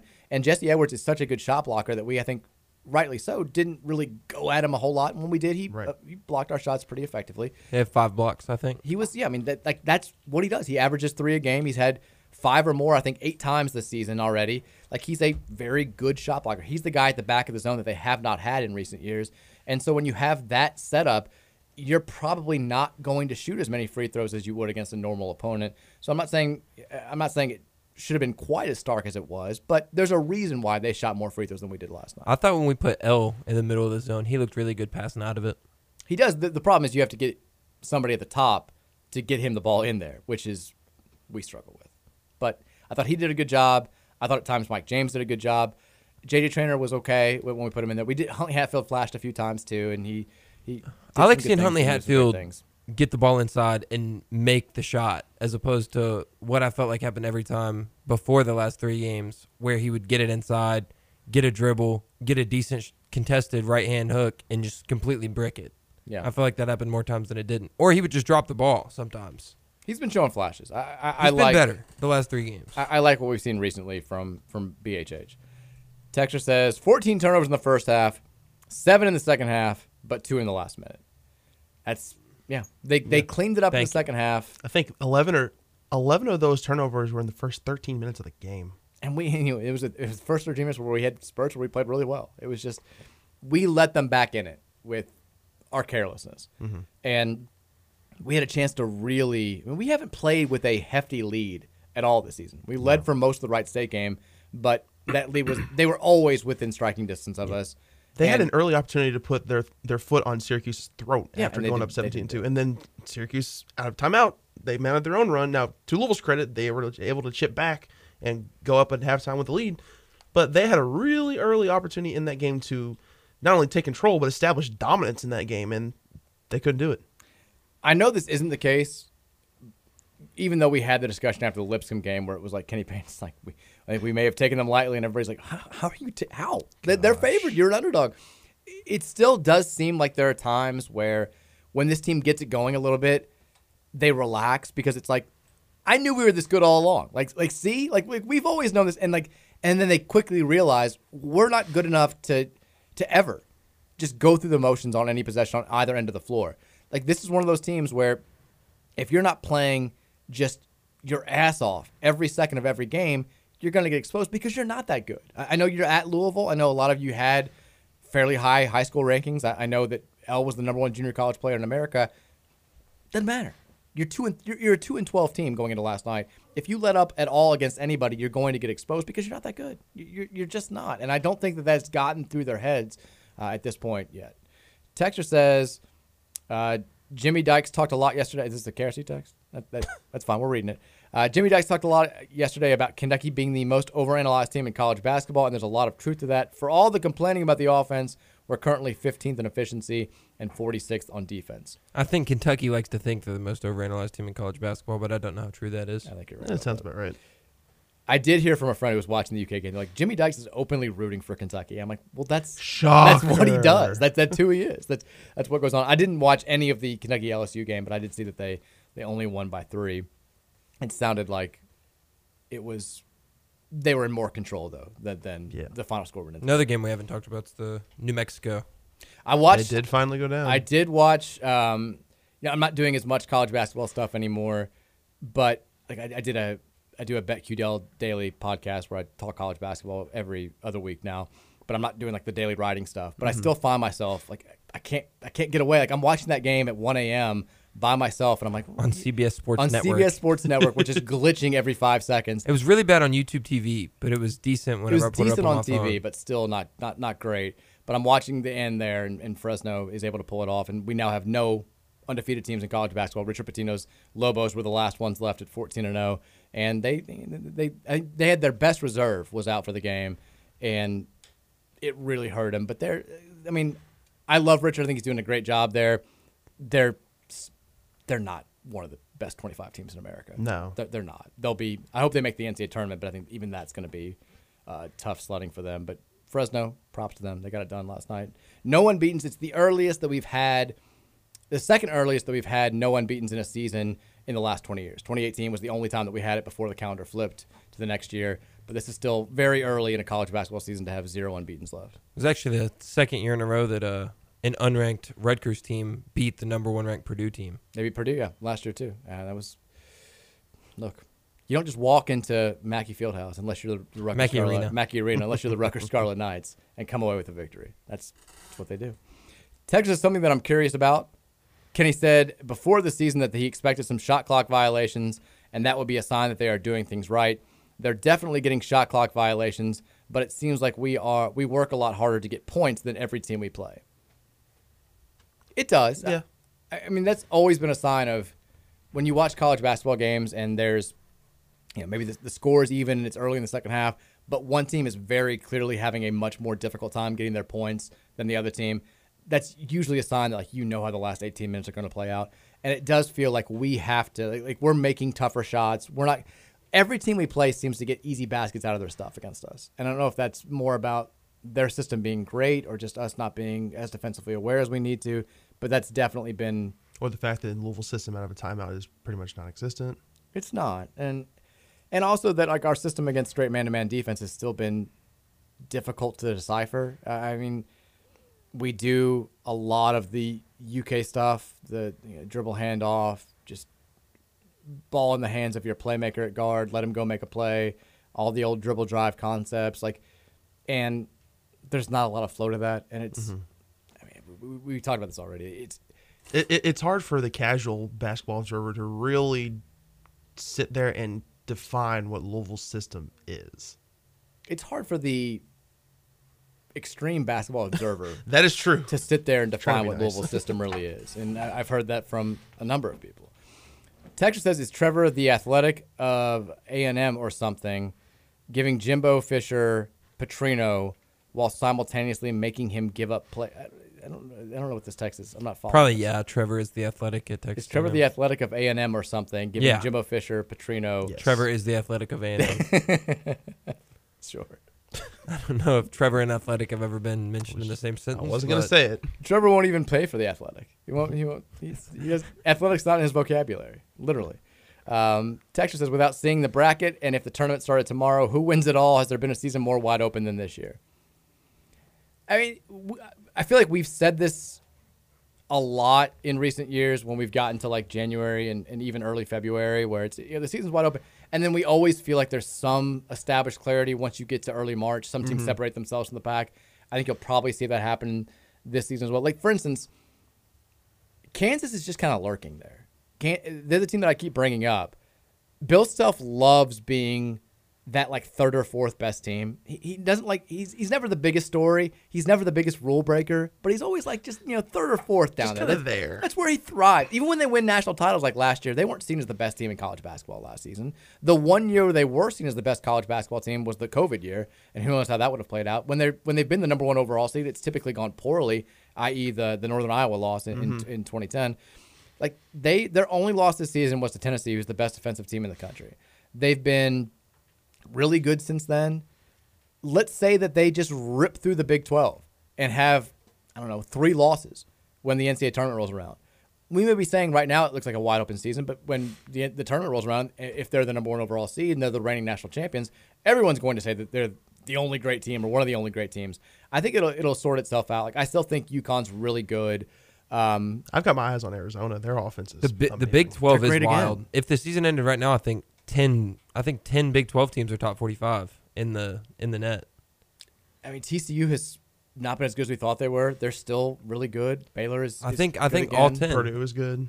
I think if the season ended right now, like all 10 teams in the Big 12 would make the cha- would make the tournament. Which is it won't be how it plays out. Yeah, because they'll gotta keep a play couple against each other. Th- They'll, they'll keep a couple out. One of those teams is going to have to go like four and And they're gonna have to play against each other, conference yeah. play. and they won't let you know. They, but they may get eight in. They may get seven in. They, they've been a good conference. I mean, I think people don't want to hear. it. I think UCLA is really good. Like I think that they're going to wind up being very good. I'm with Matt on Arizona. I think that they're fantastic. Um, they were really good last year. They just they had a, ran into a, a buzzsaw in the Sweet 16. Um, I think UConn still is probably the best team in college basketball right now. They lost to a good Xavier team in a game where Dan Hurley lost his mind in the final minutes, and I love that the official afterward was like, "Yeah, he's got a reputation for a reason. We're not going to take like basically he said the quiet part out loud, basically like another coach who'd done this maybe wouldn't have gotten teed up, but we teed him up with two minutes to go in a tied game that had been very competitive. They had a full shot at winning, and it did it changed everything. That technical changed the whole game, but I still think they're very very good.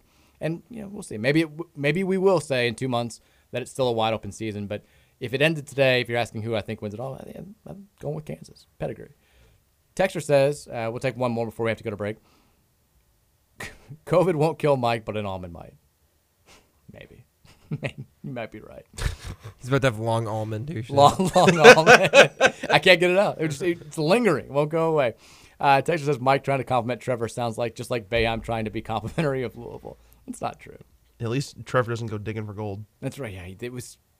It was like at a crucial moment too in the game. It was like the, it was a like critical juncture. I think we were up by one or they were up by one. I'm like nervous. I'm standing up. I'm watching the game. And then all of a sudden, the the token Boeheim nose pick. Just I've happened. never caught Trevor doing it, but I haven't either. It probably happens though. I'm sure it happens. I can see Trevor being a big nose picker in the car, which is a thing for a lot of people. It's like you're in the car. It's glass window. People can see you. Stop picking your nose. Uh, 502-414-1450. We'll take some more texts coming up after the break. Uh, keep it locked right here on 1450 and 96.1. It's the Big X. Lucini pouring from the sky, let's get rich, what? The Jiki finds some sugar dimes, can't quit, what? Now pop the cork and Stina Vega and get lit, what? This is it, what? This it, what? Lucini pouring from the sky, let's get rich, what? The finds some sugar can't quit, what? The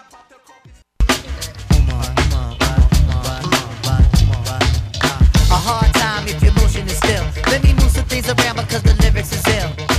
Abstract, you know my sticky D in here. Get on and swear it's in yeah. But yo, your girl just moved to the joint in the club in the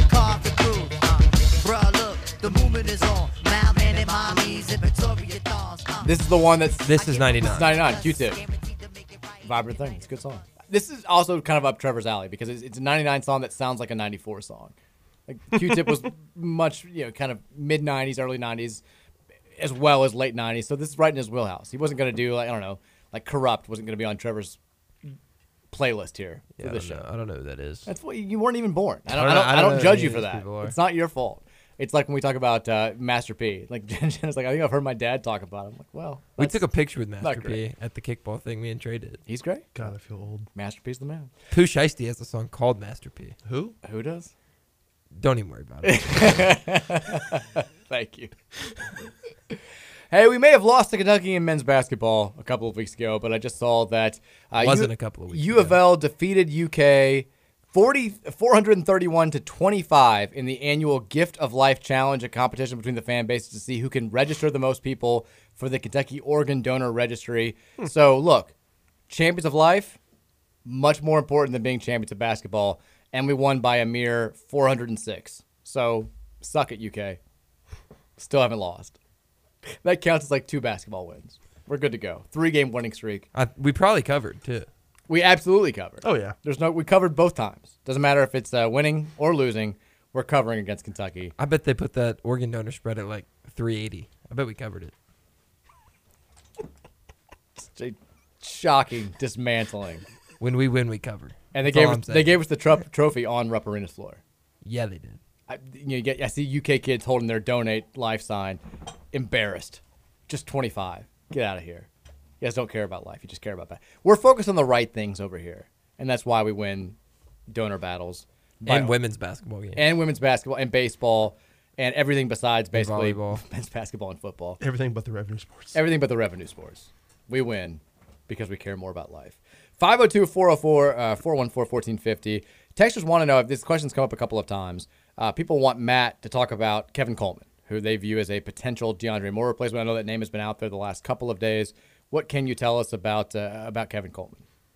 He's a he was a slot receiver last year at Jackson State, true freshman. He ended up finishing with 475 receiving yards, three touchdowns. He ended the the year on a really high note. Had, uh, if I remember correctly, seven receptions for 137 yards and a touchdown in the Celebration Bowl against NC Central.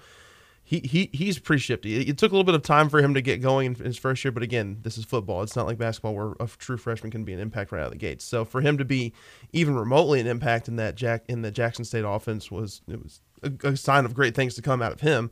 So I can only imagine what he in this Jeff Brohm offense is going to be able to contribute to. Is my only concern up to this point is that it seems that at least as of now, it's trending that Jeff Brohm's going to have a lot of smaller body receivers and Mhm. not really have like a the prototypical maybe Tyler Hudson type, where he's a little bit bigger body of possession type receiver, and maybe not so more focused on being playing inside or in the slot.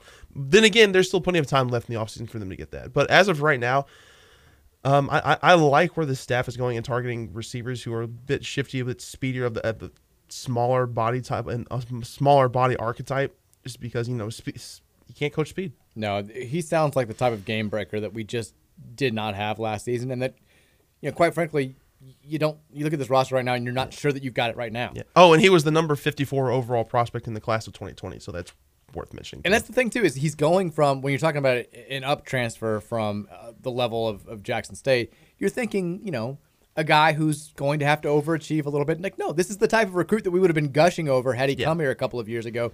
He just went to Jackson State because they were recruiting those types of players when Deion Sanders was there. Yeah, and, and, and He's thing- not a typical SWAC transfer. He's not a typical SWAC transfer. And the, th- the thing with Coleman, had it not been for Travis Hunter and all the recruiting storylines and hoopla that came from there, a lot of that might have been trans uh, transitioned to Coleman because I mean he was the second highest rated recruit that Deion ever got at Jackson State. Jeez. And and that would be, I mean, people talking about trying to replace DeAndre Moore. Like he's that type of caliber of player. Maybe not quite as big, maybe not as you know the pedigree, but the recruiting rankings very similar coming out of high school. And he put up the numbers at Jackson State that back up his ability. Would love to see him wind up here if that's at, at all possible. Would love to see that happen. But I'm with you. We do still need kind of that that bigger bodied possession receiver on the outside. Okay, so I lied. For some reason, I thought Jadon Thompson was like 5'11. He's actually 6'2", 187. So that's someone, and he was third fiddle in Cincinnati's offense. So he he he started. He wasn't like the guy. I mean, that was Tre Tucker and Josh Whyle, the ti- their tight end. But I mean, if going back to the discussion about getting that bigger bodied guy, he's I mean, he's not Calvin Johnson. I mean, Mm. six four receivers don't don't like come in and out of the league all the time. But I mean, a guy who's six two, just a, few, a couple big max away from two hundred. Yeah, that could be that guy. Could be. I also saw William Fowles is, is tearing it up at the Under Armour All American game practice last week. Like, I, I think that you you forget we lost DeAndre Moore. You still have three freshmen wide receivers in this recruiting class that are coming in. And I know Keith is a big fan of uh, Kataris Hicks. He thinks that he can see the field right away. But if you just hit on one of those guys, if they're better than you think, like that's going to help you out significantly next year as well. Like you, you've you've got a lot of depth you just need a couple of guys to really step up more than maybe they're projected to, which Yeah. is scary because it's the exact same thing that you said going into this season. And you saw like a lot of times you just did not have that separation or that consistent game breaker to really open up the pass offense. Now, part of it was Malik Cunningham wasn't as good as we were hoping he was going to be throwing the ball this past year. But some of that was he didn't have guys that were getting open consistently. So Yeah. we, we need some more game breakers out there. But I think you feel a little bit better going into next season because of Jeff Brohm and his pedigree of developing sure. quarterbacks and his repertoire of the pass game. Whereas Satterfield more, I don't want to say like run centric, but run heavy, in, in his system in there, and maybe not. It doesn't. It didn't. It wasn't tailor made for quarterbacks. It was more so tailored towards the running backs. What do you think? Because we have not talked about this since uh, since the, the news broke. But Jack Plummer coming from Cal, I think there's a whole lot of debate about you know, could we have done better. I know he's a pocket passer. That's what Jeff has coached at Western and at Purdue and had success doing this. Is he the type of guy that can get you results? Certainly, he knows the system. That's a big plus. But is Jack Plummer the guy that we need for this unique situation where you're basically looking for a, a one year stopgap quarterback who can hopefully win you seven, eight, nine games? See, I, I think Plummer is more than just a one year stopgap while you wait for Pierce Clarkson to develop and wait in the wings. I think he gives Louisville a solid chance to be competitive in year one of the Jeff Brohm era while he brings in all these new receivers and get this implement this new passing game, this new offense, yada yada yada. I mean, is, is he a Devin Leary, a Grayson McCall, a Brennan Armstrong, a DJ Uiagalelei? No. I mean, he he's not one of the higher higher known transfer quarterbacks into the transfer portal. But I mean, that's not to say he isn't serviceable. I mean, he was the number 22 passer in all of FBS during the regular season. I mean, is he going to win the Heisman Trophy? No. I don't know. I'm just I'm not trying to hype him up that much. But Mark it down. January 4th, 2023. Freezing cold take. Matt McGavick. Jack Plummer will not win the Heisman Trophy. well, I'd love to be proven wrong on that one. But he's he, he's a better passer than a lot of people want to give him credit for. And, and even and it's, and it's not like the stats paint a bad picture. They paint a, a good picture. He threw for oh, I'm bringing him now. 3,095 yards, 21 touchdowns, nine picks. Started all 12 games, completed 62% of his passes. I mean, that's good numbers right there. Now I know he played on a Cal team that went four and eight, but that's because their defense was bottom 20 in all of FBS. Like that was the reason they lost so many games, and the fact that he got sacked 33 times, I believe, for the season. Yeah, it was a ton. It's like he, he had no time to really stand in the pocket, and and even even with that offensive line, he was still pr- like relatively effective. And and the stats kind of back up that whenever he does have the time to throw the ball, he's a really good uh he's a good pocket passer. I'm trying to pull up that stat now because I, I wrote about it. I think the day after he committed, like just kind of I watched some film, went through the advanced stats, and tried to break it down as best as I could. Yeah, this is what I wrote. Had Cal's offensive line been a lot better, there's reason to believe that he could have been one of the more prolific passers in the Pac-12, if not the FBS, according to PFF. On the 313 dropbacks where he was kept clean, which was roughly 63% of his total dropbacks, he completed 71% of his passes for 2,250 yards and 18 touchdowns, to only four picks. And on these dropbacks, he carried a PFF grade of 90.2, which is very, very above average. So if he's kept even, if he has even a remotely better offensive line, he'll he'll deliver. He's a, he's he's a maybe not a gunslinger, but he he knows how to distribute the ball. I I've said this a couple of times. I watched a lot of the Cal Notre Dame game for whatever reason because I, I think it was maybe morbid curiosity, hoping Notre Dame was going to go winless. I think this was when they were at least 0 2 at this Yeah. point. And what you just said is exactly what I saw. Like he seemed like a kid who had a big arm, but he also like he never got a chance to throw downfield because there wasn't enough time for those routes to develop. And as the game went on, you saw him just throwing to the short routes because he knew he wasn't going to have more than two and a half seconds after the snap came for him to get the ball out of his hands. And I, I found myself wondering, you know, this kid looks like he could be pretty good if he had the right amount of time to throw downfield, but you never got a chance to see him do that. Uh, his highlights kind of bear that out. He does make several big time throws down the field when, when he had time against. He has some great touch on his passes. He's like he, he looks like a good passer. Like he looks like he can be a guy who can run this offense effectively. I'm not sure. I mean, we say all this, know, knowing how it's going to work out. We still have questions about our offensive line right now. We still got Yeah. some. I, I think that's still a position where you need to go out and get a couple of guys to feel good about that unit going into Right. next season. Yeah, you get Bryan Hudson. You have faith in Michael Gonzalez to step in at left tackle.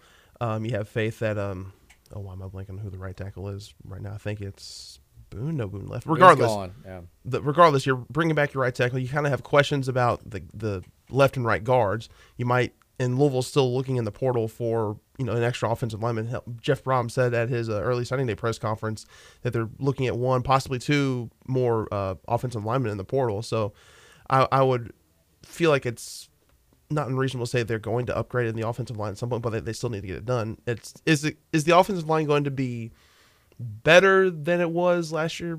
I maybe, uh, but I don't think they're they're due for a major step back because you you at least have some faith in the guys who you are in line to have for next season right now.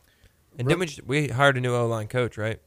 Yeah, the guy from Georgia Just now. Southern who Yeah. who coached an offensive line that gave up only seven sacks in the entire season.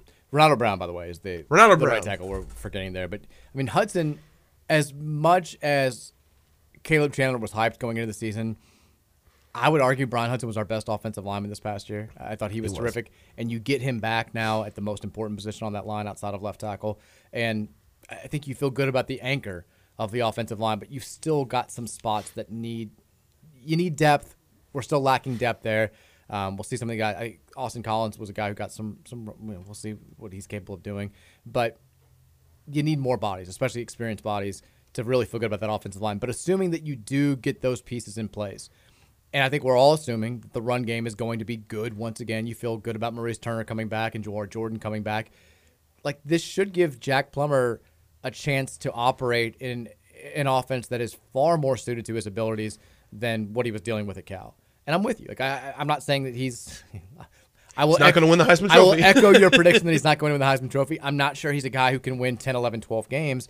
But with Louisville's schedule next season and with what they are returning back and with Jeff Brohm's system, I think that it's fair to feel like you know Jeff should get you to a bowl game, should probably win seven games, maybe more in year one. I think that should be where the bar is, given what he has right now. I agree. Patrick, do you agree? Uh, Patrick wants an undefeated season. He's ready to run Always. Jeff out of town. He's going to be the uh, next season's TCU. Get Brohm out of here, guy. That's, that's what they're saying. Uh, yeah, I think if especially if we land Kevin Coleman, get him in the slot, have Jadon Thompson and Dee Wiggins with some size on the outside. I think that passing attack could be really good Okay, I like that. with Jawhar, Jawhar Jordan in the run game. And Ahmari Huggins Bruce could be a breakout guy next year in this system. He could be. I mean, I think we all kind of I'd like to expected a little bit more from him this past year, but maybe it's just. I'd like to it's see what just- Dee Wiggins can do with a full season healthy. I would too. I mean, he was.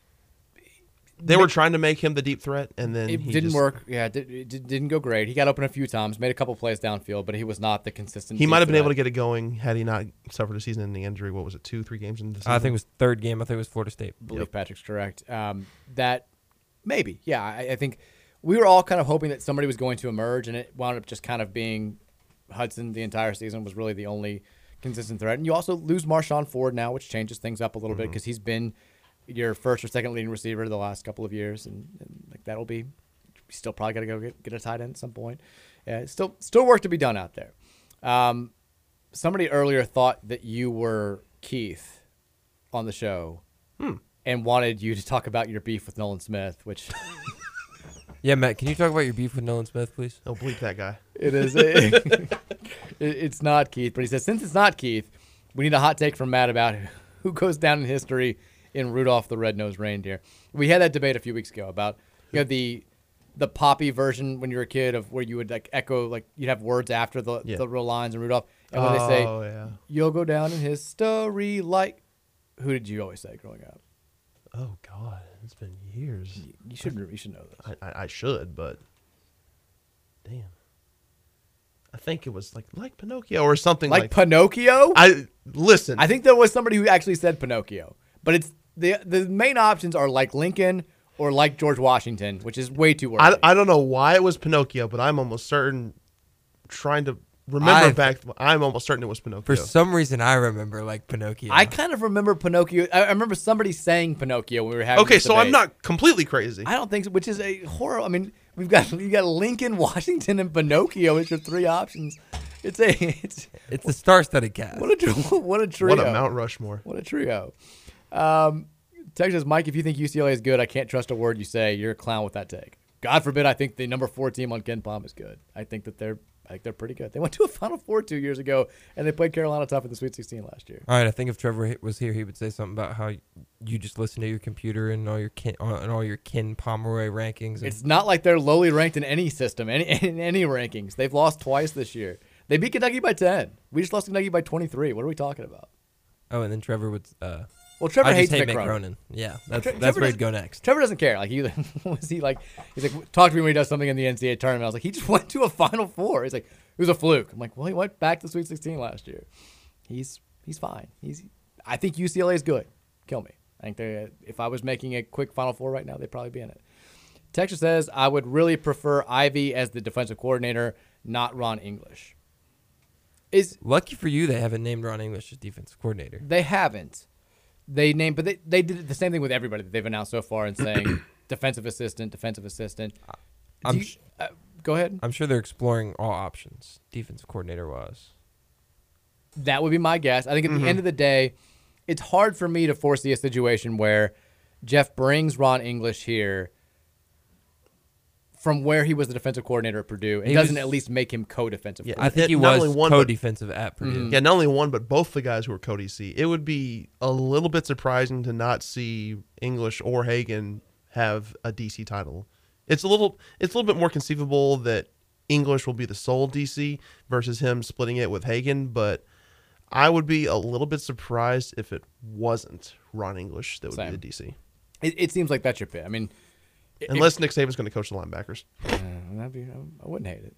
If you're going to convince Ron English to make a move with you, I mean, he's been around the block a little bit, later stages of his career. He's not going to make that jump if he's not told that he's going to at least right. retain the same job that he had at Purdue, uh, at Louisville. And look, I, I know that there's, I think the fan base is understandably frustrated by the fact that we finally have a defense that started to play the way that we've wanted to see a defense play for the first time since like the first half of the 2016 season, Mhm. and now it's getting all blown up. And so, you know, Mark Ivey coached the defense in the bowl game, did a great job, and so we're all like, you know, let's, let's hand him the reins. Maybe it's a little short-sighted. I mean, we're going to have a different system.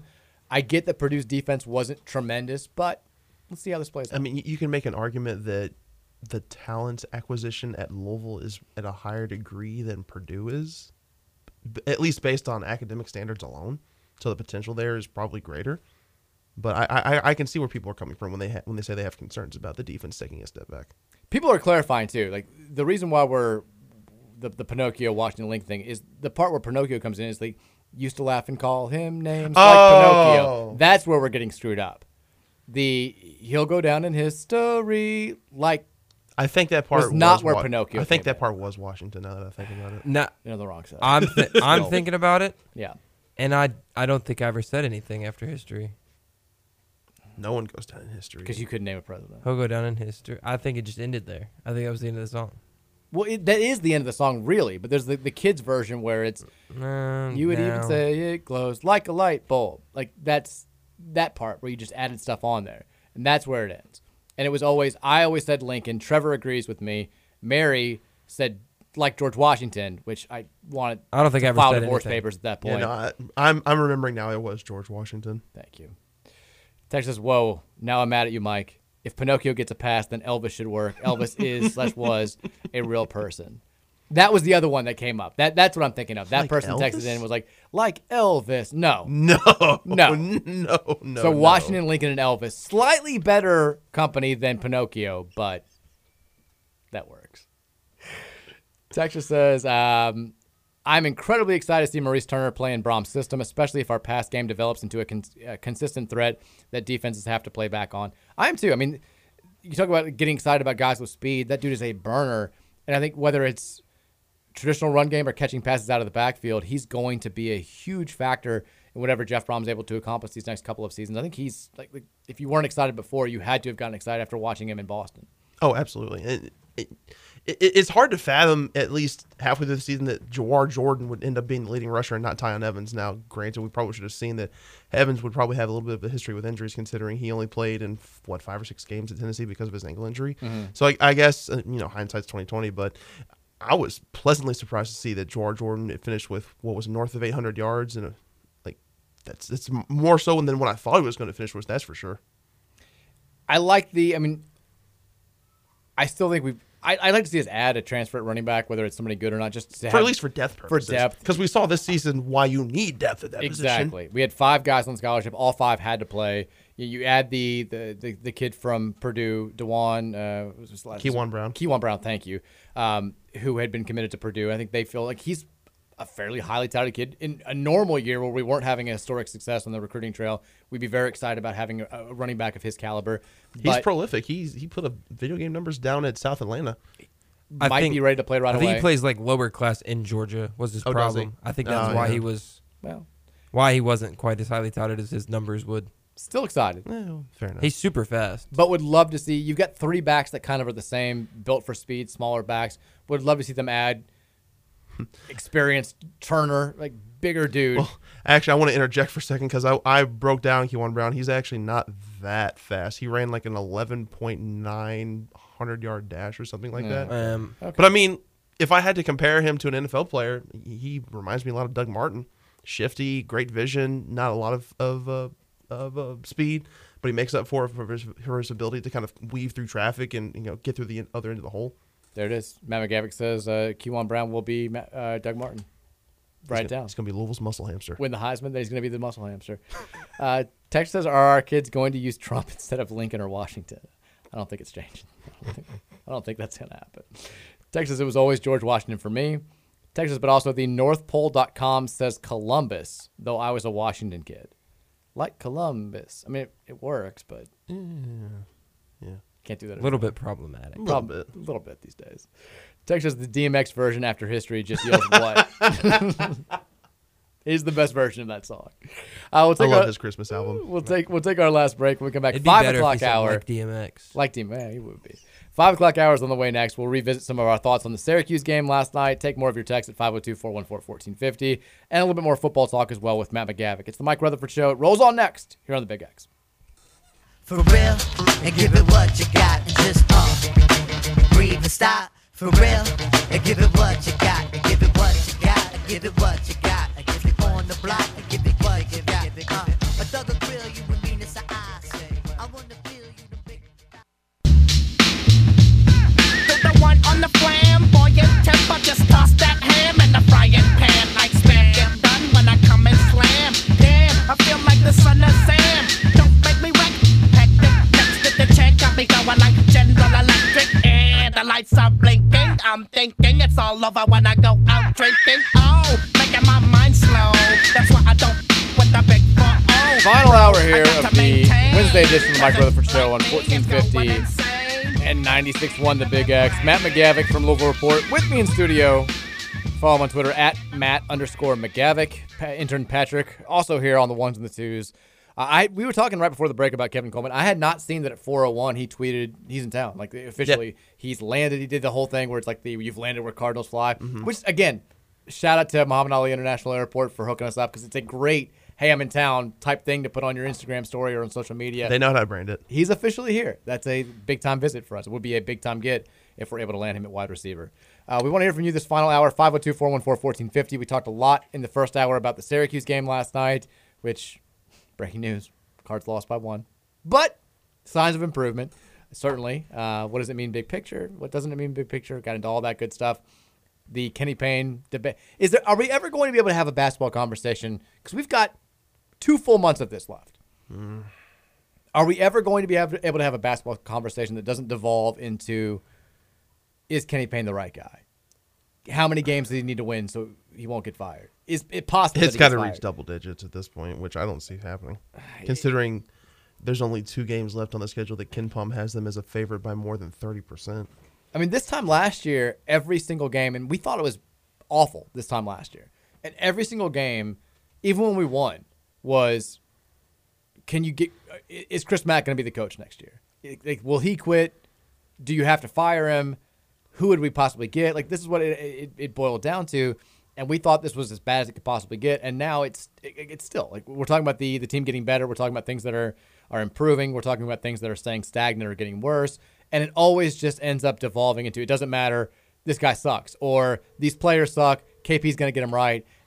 We got to get some recruit. Like, it's the same discussion every single day, which we already had in the first hour. But again, a game that Louisville played hard enough, and I think for the most part well enough in to deserve to win, which is not something you could have said against any of their other power conference opponents so far this season. It's Uh, just bewildering to, to hear the stat that Louisville's only won five of their last 23 games. 33. 33. Oh, yeah, I miscounted. unbelievable. I mean, it makes it. I mean, I, I when you write it out, when you say some of these things, and I, I fall into this trap all the time. It's one thing to look at some of these numbers, and It's another thing to see it play on the court. but then and when you talk about it too, like like you say these things and like you hear them like, especially when you're trying to like talk about positive things, and it just it reinforces that you're in the spot that you never ever ever thought you were going to be in, which is like I never thought I'd follow a Louisville team, even if they were uh, under the death penalty, even if they weren't weren't allowed to play on TV, even if, even if they weren't allowed to give scholarships. That was two and thirteen, but at least they're not losing the way that they were losing a month ago. Which, well, case in point, that's one of those things that you say out loud and you're like, uh, how does that that play? Again, this is Louisville basketball, as you would say. Exactly. But you have to say, and, and I say this earnestly, I, I mean this really and truly. If you're looking for reasons to be optimistic about Kenny Payne long term, if you're looking for reasons, if if you're looking for a want to buy in to this guy, the fact that the kids are, are very clearly still bought into what he's preaching is not nothing. Like, like Right. it- it is something, especially when you take into account how dysfunctional things were a year ago. We could not go a game uh, last season, even when we won, without hearing that like this guy got into a fight with this guy, and this guy yelled something at Mike Pegues, and and Pegues yelled something at this guy, and this guy's not going to play next game because he's suspended. It was every single day something new like that was coming out. Yeah. You haven't heard any of that this season. You haven't. You don't have players throwing out passive aggressive tweets. You don't have players liking things that are like, critical of Kenny Payne. You don't have players making comments in the post game about him losing the team. Like he has kept this team together, which again is not nothing. Yeah, and, and you can't discount the fact that last night they played like they actually wanted to be there for the first time in what three weeks since the Western Kentucky game. They did. Now they have to string that together, and when they face Wake Forest, they can't just lay an egg like they kind of did following up the Western Kentucky game with that performance against Florida A and M. But again, it's a step in the right direction, and they have to keep making these baby steps. But again, like you said, when you discuss these things out loud, like it's it's wild that we're halfway through the season and we're only just now saying like, hey, they fought hard. I know. It's if you're trying to prescribe to the belief that Kenny Payne took over this fractured program, these kids that, that were were broken by you know what happened and, and all that stuff. Like, I guess you can buy it more because I've kind of I've rolled my eyes at that to an extent. I think I think it's been overblown to a point.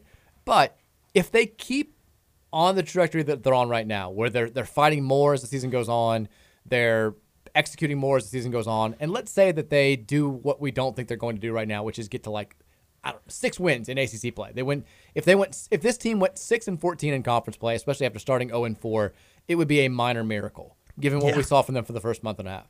If that happens, then I think it's easier to sell.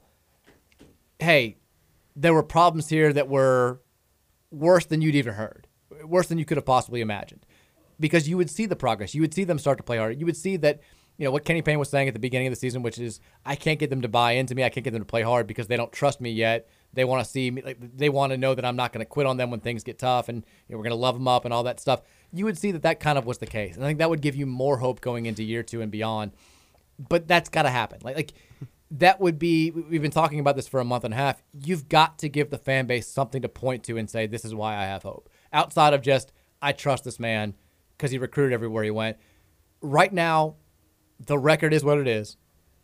The recruiting is what it is. Yeah, there there needs to be tangible evidence of improvement and not anecdotal evidence. Exactly. And I think that look, finishing 8 and 23 it would still be the worst season in any of our lifetimes, but for it to go from where it was in mid-November, early December to a team that's capable of winning 6 games in this conference, which is admittedly not the strongest we've seen in the ACC, would still be something that you could point to and say, look, like he improved this much as the season went along. He got the players to trust him. He got the players to believe in him. We're going to get some new guys now. He's got to kill it in the transfer portal still. But when that happens, we can be NCAA tournament good in year two, which is all. Look, that's where the bar is for me. I'm not changing the bar because we've been historically bad this year. Everybody, when this man got hired, said we had varying expectations for for year one, but everybody said it's Louisville. Year two, you need to be NCAA tournament good. That should not change just because we may win four or five games this season. I- I, I'm not going to, to to budge on that. I know we didn't get the 2023 players that we were hoping to get. They're still not. When you see other programs doing it, other programs going out, overhauling their roster and bringing in a bunch of mid, low, up transfers who somehow become a cohesive unit and play like I mean, Missouri is the perfect example. Missouri, LSU. There have been multiple examples of, of coaches in year one who were had had to endure a complete roster overhaul. Now it, it's the first half of the season. We'll see how they do in the second half, but through the first couple months, seem to be doing really well. And it seems like Kenny Payne is the outlier to all this so far. You can be NCAA tournament good in year two if you've got the goods as a coach. If you are the type of coach who, when that talent does start coming in, when you're fully out from underneath whatever cloud has been hanging over the program for the last five to seven years, when all that stuff, when you are operating all cylinders firing, if you are the type of guy who can be national title good in that circumstance, you should be the guy who's NCAA tournament good under the circumstances that are going to be present in year two. I, I'm not budging from that. Like I, I'm not. Like I- I'm willing to. I I know I said all summer. Like I'm glossing over year one to an extent. I don't think we can judge him too harshly just because the roster is not going to look the way it should moving forward. And we didn't know until two weeks before the season what the NCAA was going to do. Sure. I didn't think it would be this bad, admittedly. Like I, I thought it was going to be worse than than some people did. I didn't think like nobody was predicting two and thirteen. I think that changes things a little bit when it's you know when when you hit a low that's way lower than you thought it was going to be. It's hard not to be like, ugh. Like I, I said, I was going to be patient. I said I wasn't going to to flip out, but man, like I I didn't think we would be dealing with this. I can budge on that a little bit if you're showing me stuff off the court that gives me reason, or, or on the court in the second half of the season Mhm. that gives me reason for hope moving forward. I'm not budging on you should be NCAA tournament good in year two. There's no in this day and age with immediately eligible transfers with NIL stuff that's out there. If you are a national title caliber coach, you should not miss the NCAA tournament in your first two seasons at a place like Louisville. Yeah, in, in, in college basketball, you can flip a program in one year. You can. It's it's been done. It's happening right now. Yeah. Not here, but it's happening. it, it's happening other places. Uh, last night's game, I, I, again, if you're looking at the good, I wonder if the lineup that we saw last night start the game. And I was wrong at the beginning. I was thinking that Sydney Curry did not start. I knew Jae'Lyn Withers didn't start, but Curry did start. But you still went with the smaller unit of Ellis James, Huntley Hatfield, and uh, and Kamari Lands. I wonder if that's just a Syracuse thing. They thought that was the matchup that that was, or if we see more of this moving forward because it wasn't a lineup that was just good against Syracuse. That was your best lineup against Kentucky. That was the lineup that got you back into that game after you'd started off down eighteen to four. I I wouldn't hate seeing that lineup with maybe Withers at the four and Huntley Hatfield moved down to the five. I know that's Mhm. not his his natural spot, but Yeah. he plays pretty well there. And Curry, as we talked about uh, throughout the show, he's kind of a detriment last night. He's you're still you're not getting consistent play from him. Granted, you're not really getting it from Withers right now either. But I would like to see that that smaller lineup with James, Lands, and Ellis all playing together at the same time. I'd like to see if that can work more in the second half. I do too, and and and I, I know Curry has performed better in the last few weeks, but until his defense gets better, I don't know if you can continue to start him. And and it, it sucks to say that because he he is playing much better than he was the first month and a half of the season. But I mean, if it, all it takes is for a team to just continuously attack him in the pick and roll situations, how can you keep giving him major minutes? Now, I'm not saying don't play him at all because he does give you something, but if if there are situations where you need defensive stops, how can you play him? Like serious question. You can't. And this was happening. We all kind of glossed over it because the season was was dead at that point, and we were looking we were looking for any bright spot. We all kind of glossed over it last year when he was putting up big offensive numbers, but he was he was very bad defensively for that team last year. I mean, when we Yeah. were when we were you know, losing to Wake Forest by 20, and he was scoring 28 on you know whatever it was, 14 of 17 shooting. Part of the reason why we were down by so much was because they were eh, going right at him on defense. Right. Like that was something that we hoped would improve over the offseason, especially when we brought in both Payne and Danny Manning, who have a history of you know, working with big men and or being big men. Big men whisperers. Big men whisperers. I, that's got said a lot this summer, and the defense has not gotten better at all uh, from from his end. The offense has been fluctuating. He has gotten more aggressive on the boards recently, but if he's if he doesn't know how to successfully defend a high pick and roll, like right now, this you, you can't play him big minutes, and he only played 19 minutes last night. But like that's But they were impactful because Syracuse attacked him every time. Exactly, and that it was an issue. It's part of the reason why we also got into foul trouble. But I'd like to see, not just because I think the lineup it, it plays better together, and I'm curious to see how it can be long term, but if we are looking big picture, and let's admit it, you, you, you're not giving up on a team. You we're gonna cheer for the team for the rest of the season, but it's a two and 13 team right now. They're, they're not going to the NCAA tournament, barring a miracle five wins in five days in, in Greensboro. Is that what the ACC tournament is this year? I think it's in Green, I think it's in Greensboro. Wherever it is. I'm pretty sure it's in Greensboro Coliseum, but I could be wrong. if we make it past Tuesday, that'll be enough. It, we're, we're probably not making it to Saturday. With that being the case, it could happen. It could happen. Flop those wings. You're looking for the best interest of the program long term at this point. Yes. Mike James and Kamari Lands both figure into those plans. Those are guys that both Absolutely. have three full years of eligibility remaining after this season. They're both, uh, you know, James is a redshirt freshman, Lands is a true freshman. And if you can bring in a couple point guards, maybe even entertain bringing back El Ellis for that last year that he has. There's a lot of questions about that too, uh, as far as th- the rumor that's out there is that El does not plan on using the last year of eligibility. I've got no idea if that's true. That was I don't either. That was also the rumor with Malik Cunningham two years ago when people were, that was getting bandied about. Like I had heard coming into the, the season that he was fully planning on staying. Like like he well, he's got two years. He's excited to use both these years. Uh, wants to play for Kenny Payne, and maybe he just hasn't even thought about it. But if you get him back, like say what you will about the turnovers. If you get him a solid backcourt mate, I think El Ellis can be. We've seen He can be evidence. he, can be an all ACC guy. He can be a very good ACC guard in the right system, and if you don't ask him to do all the things that we are, out of necessity, asking him to do right now, I would love to have him back for another year. I think you need to get Kamari Lance's experience. I think Mike James has shown you glimpses that he can be a very capable college player. I think Ellis is the best three point shooter on the team. that doesn't make me feel great, Patrick, but you're, you're probably right. I mean, by perf- per, by percentage wise, probably. God, he probably is. And he's not like that's not he's a streaky shooter. Like that that's what he is. When he's if he's made two in a row and he's got it going, I'm very confident in El taking an outside shot from basically any spot on the floor. When he doesn't, I'm not very confident in El taking a wide open shot with nobody within 10 feet of him. Like that's just that's the way he is. He's not a naturally elite shooter. But I'm not sure there is one of those players on this team, which is part of the problem. Well, hell, Devin Ree was supposed to be. We'll never know, I guess, uh, at this point. Actually, technically, the best shooter by percentage on this team is Jae'Lyn Withers at uh, 37 and a half. That actually doesn't surprise me. He shot it well. He, I mean, he was in the 40s, I know, for the first part of the season. Mhm. So that's not. I mean, it, And he had that heat check three from NBA range in that 17 to 2 run. That He- was insane. he did. It's not a team loaded with great shooters, which is an, another thing that has to be addressed in the, the transfer portal this offseason. You've got to find a couple of knockdown guys. When the they outside. get hot, they get hot. They do. It, it's a bunch of streaky shooters. I I think JJ Traynor is not a. I mean, his percentages are good because he takes good shots, but he's not a. You can look at the form. He's not a natural natural Mhm. shooter.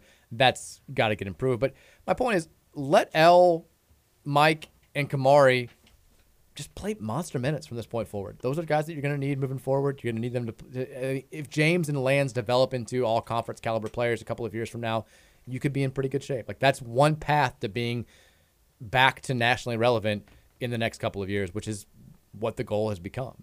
Uh, 502 414 1450 is the Thornton's text line. We'll take some thoughts uh, from you guys in this remaining hour. Um, before we do, though, we're t- shifting back to, to football really quickly. I know we talked about offensive line. I know we talked about maybe wanting to add one wide receiver. Defensively, quick thoughts with Matt McGavick about the way that Jeff Brohm has addressed the holes on that side uh, of the ball so far. Because I think he's gotten secondary, looks good, got a couple of linebackers. Defensive line, you're bringing back more there than you are the other units. But what do you, how do you feel about the job that, that Brohm and company have done so far in meeting the needs on the defensive side of the ball? I think they've done, done a great job in terms of just building depth, especially on the defensive line. I think between uh, the D tackle spots and defensive end, they've got what is it? Yeah, they've got 16 defensive tackles and defensive ends, like in scholarship players. So the, the depth is definitely there, and they've they brought in a couple quality guys. I think Stephen Herron's going to start at their what we assume is going to be the Leo in a four-two-five scheme. Um, we assume that Jermayne Lole is coming back. I mean, when Mhm. he's fully healthy, he has NFL potential. Destel looked good in spurts, and then you talk about the the additions like Adonai Green. Landing him in a normal cycle for Louisville, for Louisville would be huge. Just being able to retain his commitment, like he's that good. I think out of all the freshmen, uh, he has one of the higher potentials to be able to see meaningful minutes. Um, not meaningful minutes, meaningful playing time um, in his true freshman season. Then at linebacker, being able to get Ben Perry to return was huge. Losing Dorian Jones, well, I mean that that kind Yeah. of sucks because I, I thought he was going to be a starter. Getting Monty to come back also huge because I he in terms of production he was huge this past season because especially in a system that relies a lot on, on the linebackers to make plays. It, it's going to be interesting considering in English's 425, a lot of the production in terms of sacks and tackles for loss comes from the defensive linemen, and the linebackers kind of just of clean up behind them in terms of just getting tackles and just racking up pure tackle numbers, whereas the defensive linemen are the ones who actually create the havoc plays. And the thing with this system is that not only that, but on the back end, it relies a lot on defensive backs, considering you've got five of them on the field, make getting a lot of, of interceptions. I think off the top of my head, they either had 13 or 14 interceptions last year, and losing Kei'Trel Clark hurts. There's no bones about that. But getting Mar- uh, Marcus Groves Killebrew, he's I think he's got a high ceiling. Aaron Williams, no, we don't know what his status is going to be for this season, considering he has a torn ACL and, Yeah. and is continuing to play on it. Basically just playing with it. That that's that's insane. My, Miles Slusher coming in, he can play both safety and cornerback. Devin Neal played meaningful minutes. Was the starter for Baylor. then you bring back MJ Griffin, who played phenomenal in the second half of the season. You bring back Josh Minkins. You've got service not serviceable that's the wrong word you've got proven commodities returning in the secondary on top of a handful of, of transfer additions that you think could be able to contribute in a meaningful way so they, they've done a phenomenal job on, on adding through the transfer portal on the defensive side of the ball and i and i know people have concerns about the scheme and how they perform which again i get that Th- those concerns are validated but given the talent coming back i i think that defense sh- should be more than serviceable next year. Now, granted, they do have to address a couple needs. I think they need to uh, probably get one or two more defensive backs, pr- probably add another linebacker in the mix, maybe one who could contend for a starting position. But they're looking good on defense. It's the offensive where they probably need to address more in the transfer portal at this point. You brought up Aaron Williams, the the four star cornerback out of St. John Bosco. I love that he's at the uh, the All American Bowl at the Alamo Dome, and he was asked about you know, keeping his commitment to Louisville with Jeff Brohm, and he said it meant a lot to him that Brohm went to their state championship game, saw him get the interception uh, in that that title game. But I like this quote. He was, he was asked about what was the biggest reason why you kept your commitment to U of L even after the coaching change. What about Brohm made you still stay locked in? And he said he's a great, great person. You know, he talked basically about him at Purdue and that they can't get the recruits that they can get now. And, he had success at Purdue even without those players. I'm excited to see what he can do at Louisville. I hope he can turn it all the way up, which I liked. Love it. Turn it up. Turn it up. Uh, he then he got asked about, you know, he he's not coming here till May. He does have the injury, but do you see yourself as, as somebody who can get on the field immediately? And he said, my mindset's always to come in and take whoever spot is in front of me, which is That's what you want. What you, want out of a You freshman. want a killer mindset. I, I'm excited about Aaron Williams. I think there's a lot of people. I've seen like the, you know, we talk about like the wise guy horse on Derby Week, the, the horse that's maybe like you know, not the, not the best odds, not the the, the favorite, but maybe that, that fourth or fifth horse. He's kind of the wise guy pick from recruiting experts to be the best player that comes out of this class. I think there are a lot of people that believe uh, he's the guy who can be have like a Jaire Alexander type impact where you know he comes in and there's more attention on the quarterback or more attention on the wide receivers or more attention on whatever, and he winds up being the best NFL player long term, and he's awfully good. Yeah, he, he's really good. I mean, he, he doesn't have the same skill set as Jaire because Jaire is more so based on like man to man, like just sticky type coverage, whereas Aaron Williams is, like, is the type of cornerback who I think you can just best describe as a nuisance. Like he's a, he's a physical presence. He's jamming you at the line. He's getting your your route and timing disrupted.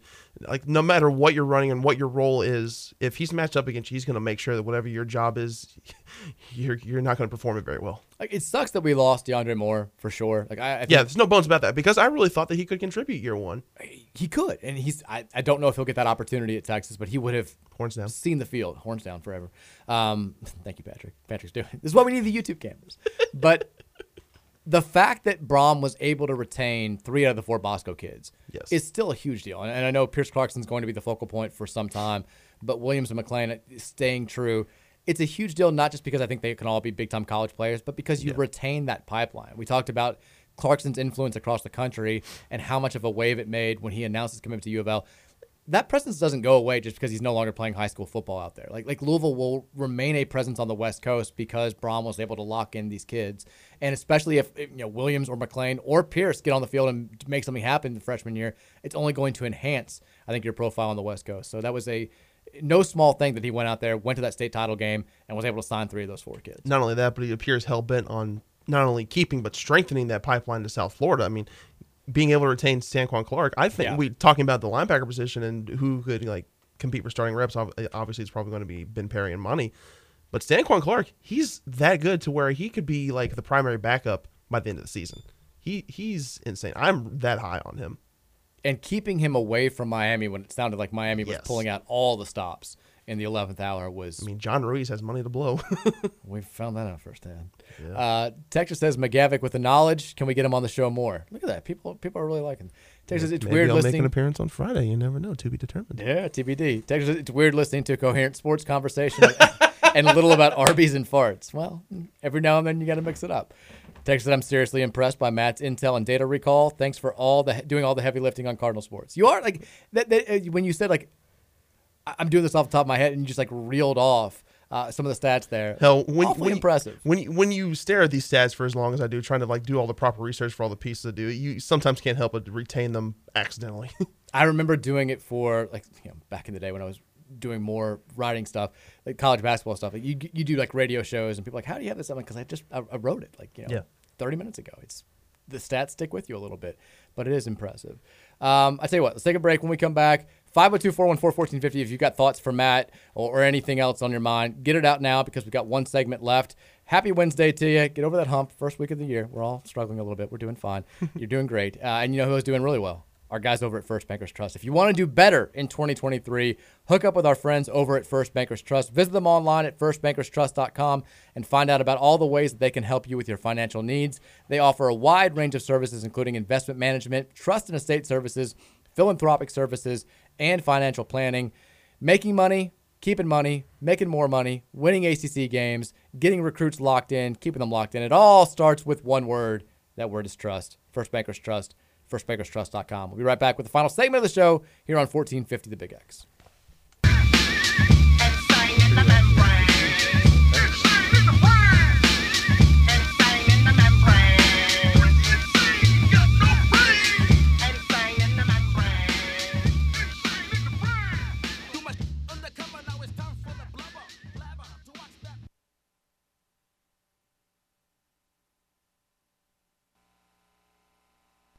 A Imagine smoking weed in the street without cops harassing. Imagine going to court with no trial. Lifestyle cruising blue Bahama waters. No welfare supporters. More conscious of the way we raise our daughters. Days are shorter, nights are colder. Feeling like life is over. These snakes strike like a cobra. The world's hot, my son got knocked. Evidently, it's elementary. They want us all gone eventually. Trooping out of state for a plate. Knowledge, if coke was cooked without the garbage, like we'd Trevor all have the the top dollars. Imagine everybody flashing, fashion, designer clothes, lacing your click up with diamond rolls. Nomadic forever.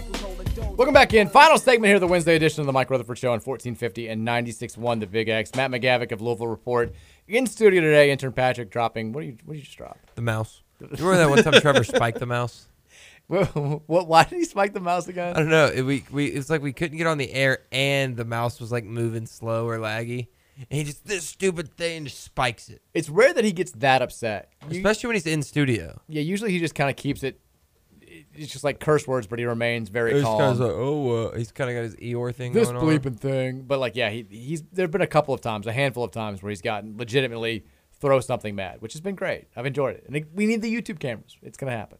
502-414-1450 is the Thornton's text line. We will uh, take some text here in the final segment of the show. As I look at the first text that I cannot read, that's great. Uh, Texas says it's really amazing how much the mighty have fallen. Louisville and Syracuse went from top ten teams and headlining MSG ten years ago to playing a meaningless game on ESPN News. It was, I mean, it was bad. And, and the last, the the only thing that the, most of the college basketball world saw from last night's game was the final ten seconds, which generated a ton of content for a lot of people that just Oh, just had some fun with it. But it is as bad as we've been this year. It does bear mentioning Syracuse has not. They're not very good either, and they've not been themselves in recent years. I think there's a ton of thought that you know Jim Boeheim. It's it's kind of over. Uh, you know, for all the bad losses we took earlier in the season, Syracuse. The game has finally passed him by. it has, it has for a while. They, they had they just had a couple of fluky runs in the NCAA tournament that I think masked that fact that he is they have not been what they should be basically since that 2013 season where Yep. they were in the Final Four. and They were really good that year, and we were the national title uh, champions. But Syracuse is a they lost to Bryant, they lost to Colgate, they got hammered by Illinois, who's I'd say they lost to Pittsburgh, but apparently Pittsburgh is actually kind of good. God, career won't shut up. I mean, he's like, he's like, we may be the best team in the country. I'm like, please stop. Taking all his Jeff Capel slander back from over the years. It- It's it's a certainly not neither program is where they expect to be, and I think both are hoping that they will get back there soon. Texas says the baseball team started playing yet. I'm hearing we're supposed to be quite awesome this year. They have not started playing it, but they've already they are a consensus top team as of right now. I say consensus like there hasn't only been two Two, right. polls come out, but hey, consensus. College baseball starts early though. We should what, be starting up February? pretty soon. Yeah. February, like midway through February. Consensus top seven. Number seven in the perfect game, and then what? Number six was a collegiate baseball. Yeah. uh, a couple a couple few weeks ago. Yeah, I mean it's it's a season that's going to have. We're back to having the type of preseason hype that we've grown accustomed to under Dan McDonnell, and that's because of the overachieving season that happened last year. I mean, we're back to let's let's be real. Like we're back to thinking it's kind of Omaha or bust, which is Yeah. a high bar. It's the highest bar set outside of national title or bust, but that's that's where we are. Texas Matt. Also, this phone just rang and I answered it, and it like feels like if somebody called, the, if I wanted to put on the guy trying to sell solar panels from Frankfurt, like I could have put him on the air. who was that? Was was that a guy, guy selling Solar panels. He was looking. He was looking for Betty. We get calls from other people's offices in here, and we don't know how, and we don't know why. Like this is I don't know. I answered it. it's the but when we give out the actual phone number that's supposed to work, it doesn't work. I don't I don't know how anything works here. Clearly, and I don't think anybody else does either. That's part of the problem. Until it's telethon week. Until well, their stuff works. Our stuff just does not work. Texture says Matt's great with stats and facts, but what does he think about the impact of bringing Brohm home? The momentum feels unprecedented at this point and should contribute to the outcome of a couple of games, in my opinion.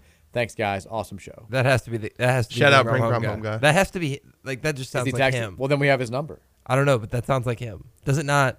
Maybe The this is how we finally unmasked. Bring Brohm Home guy. This is him. Awesome show. Thanks, guys. That just sounds like such a Bring Brohm home guy text. Well, he did say he also said earlier that he wants Matt on the show more. He Hey, tweeted I mean, something I- like that. Bring Brohm home guy tweeted something like I that. don't disagree with him. He also said McGavick is very well spoken on terrestrial radio. New career, 790 slot. Maybe never know. We did get a text uh, now that Nick Coffey is on the uh, making the move to three, which I let him know on Instagram today when he made the announcement officially that I would have to start slandering him on the show now. Um, but he says, Mike, uh, who do I listen to now that you and Nick Coffey are on at the same time? Can y'all play one on one to settle this for me?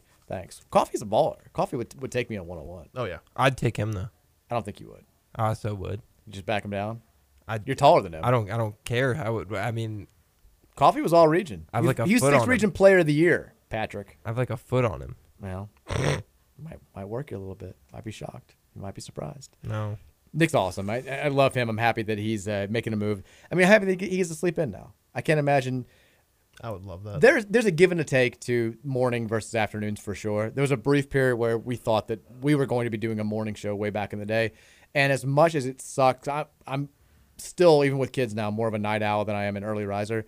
But there's something to be said for like having the rest of your day cleared at 10 a.m. Like that would be a good feeling. I, I didn't get to pick up the kids from school. You could maybe go home, take a nap, then get to work for the rest of the day. But I, I enjoy the afternoon. I enjoy the vibe. But I'm sure Nick is is is happy to be making the move. Now we have you know 75 afternoon shows in a market that is not the biggest in the world. Co- Coffey. His schedule couldn't have been fun because he's waking up that early, and then he also had the call-in show post game. Yeah, yeah, they were. Oh, that sounds. They were asking a lot from Nick, and they they still are. He's he's he's awesome. Love Nick. Uh, happy to have him in the afternoon contingent. We we we now have like literally three Louisville shows in the afternoon slot, and then what like two during the the morning slots. Because they're moving. What KSR is going now to? Are they doing seven? To, I, I this is how little I, I keep up with it. Are they doing seven to ten now? On- I have no idea. We're the wrong, the radio people are the wrong people to be talking about this. Apparently, I mean, I can tell you the Big X schedule all day. That's about it. well, I know the Big X schedule. I know, but that's KRC seven nine repeating from nine to eleven. Who's your report with Matt Dennison, Spears on Sports, Mike Rutherford show. Yeah. Well, I don't know what we have before me now, but It's maybe we it's could have the like- Matt it's Yah- McGavick it's show. Yahoo National. Okay. If Matt McGavick wants to go one It's to three, nice- I don't it's know if got a anybody's nice ring stopping to us. it. yeah, it'd be great. Texas, my dog continues to wake up from a dead sleep once a day at this dang Roosters commercial. It's not fun or casual, lol. We can't help it. Oh, it's fun and casual. It's fun and casual. I'm about to play it right now. I'm kidding. It's from Portland. I thought that was the one that wakes up dogs. Oh, yep. Texas, if you could pick the top transfer wide receiver weapons for Brohm next year, which three would you pick? That's a loaded question. Talking about like that you can go For out and get right this now, or are you talking about cycle like or Jadon next? Thompson, Jimmy Callaway, Kevin Coleman? Is that I'm what you want? guessing he means, or they mean, the three best wide receiver transfers in the portal. That's what I how I Right decided now. about it. Oh, I haven't checked the portal in a couple of days, but uh, Or maybe they're talking about the current roster. That's a Ah, better. okay. That's a better question. If we're talking about the current roster, the three wide receivers with the best chance of turning into elite weapons for Jeff Brohm next season, who do you go with? like both transfers and current guys. Current roster. I, mean, Okay. I feel like Huggins Bruce probably on that list. Huggins Bruce, absolutely. Um, I think Kevin Jade- Coleman doesn't count. No, not on no, the no, no, Okay. not yet.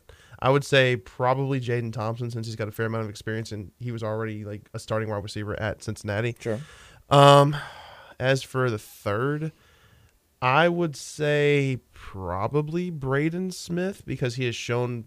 He, he- I mean, he was wide receiver one heading into what the twenty one season, and then he had his injury. Great So like, so he's he's got starting wide receiver potential. He just has to be consistent with it. So I, I- so I would go Ahmari Huggins, Bruce, Jadon Thompson, Braden Smith. I think it's a good three. I think the hope is that somebody that we're not talking about a whole lot emerges as like this, I mean, whether it's a freshman or, or one of the guys that you're bringing in as a transfer, emerges Mhm. as this unexpected. Kind of has like a Jamari Staples type impact. Remember how big of a deal he was? We we forget about Jamari Staples. We should never forget about Jamari Staples. He was great. I I would love for one of the the transfer guys to become that type of player. It's fun, it's funny we talk about transfers. This graphic just actually came across my Twitter talking about who has the most transfers in so far in this cycle, and guess where Louisville is at on in the top ten. So they've Uh, got eight. Guess where that ranks out of all the FBS programs right now? I bet Colorado has more. I bet Colorado has more, but they're not number one. Ooh. Where do we rank? Number seven. Okay, I was close. North Carolina is number six and nine, and they're actually actually tied for fifth with Florida State at nine. UCF is at fourth with ten. Michigan State's at third with thirteen. Colorado is at second with sixteen. Take a wild guess as to who number one is. It's a program with a new head coach. I was gonna say who's got a new head coach and who sucks. Um, it's not Cincinnati. Nope. It's not Purdue. Wisconsin. Nope. It's a Pac-12 team. I was thinking Pac-12, but I can't. Who just got hired in the Pac-12? It's not Cal. It's not Washington State. It's not Oregon State. It's not Oregon. Who is it? Arizona State Ugh! with 19. Damn, 19 transfers. 19 transfers already. Well, you know, I mean, when when Herm ran everybody out of town, or everybody wanted to leave town when Herm was there, I guess got a lot yeah. of roster openings, yeah. and they've also known this was coming for like uh, for three months now, so True. they were. I guess they were prepared. Apparently, KSR is going um, to 10 a.m. on 790, and Jerry Eaves will be on from seven to eight. Tom Leach, and then the KSR pre-show from nine to ten. Those guys don't need a pre-show. Let's. There you go. Uh, Texas says y'all should do a r- Zoom radio roundtable of all the 3 p.m. shows once a week. Not sure that the, the stations would love that, but Simulcast it. It'd be funny. I, I'd enjoy it. I, I mean, I think that'd be fun. Texas, could you talk about people who post on our basketball websites that claim to have inside information? Do they really have it? Recently, I read a screed about, quote, someone who talked to an assistant at a currently ranked Power 5 school who criticized the staff. Is the stuff real? I've got no idea. I, I, I don't. Everyone's an insider. Everyone's an insider. I mean, I, I can tell you, sometimes I tell you the stuff that I hear on the show, which I feel good about, only when I feel confident about it. But as far as, like, I don't have, like, I don't, I don't have subscriptions to the message board, so I couldn't tell you, like, who these people are or which ones are, are credible and which ones aren't. Like, Evan Daniels sent me a, a link to a uh, 24 7 sports thread that included both me and him. And I was like, I can't read this because I don't, I don't have a subscription. I was like, I'm sorry, man. Um, uh, but props to Evan, by the way, who's uh, the killing it as an agent. He's the, the That's agent. a name I haven't heard in a long time. It's because he's he's now Rick Pitino's agent. He is now Matt McMahon's agent, who uh, is is the LSU head coach. He's the agent Kevin Willard's agent. He's he's cleaning up right now. But uh, yeah, I, I- as far as these insiders, I've got I've got no idea to be perfectly honest. I wish I had a better answer for you. Texas says El could El Ellis could probably get 15 uh, to 25 in 20 to 25 minutes. He's a possibly the best option for six man, 100% energy and fearless to score. If we had two better guards next year and him as instant offense, we are a team with probably zero scoring lulls. In an ideal scenario, I mean, first of all, El is not going to come back if he's going to come off the bench next season. No. But your point's not wrong. Like like, in an ideal scenario, if this roster were, let's say we had, I hate using the example because it's the the peak, but like a, Russ Smith, Peyton Siva type backcourt where you've got two elite college guards. El is like the perfect six man in that scenario to come off, play with energy. He's a capable defender. We've seen him get uh, rack up steals in, in recent weeks.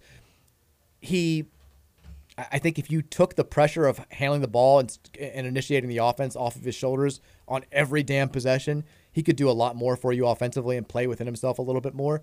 It, it's it's a fair point, but we're just not at that point talent level. I mean, it all it, it all goes back to the same point.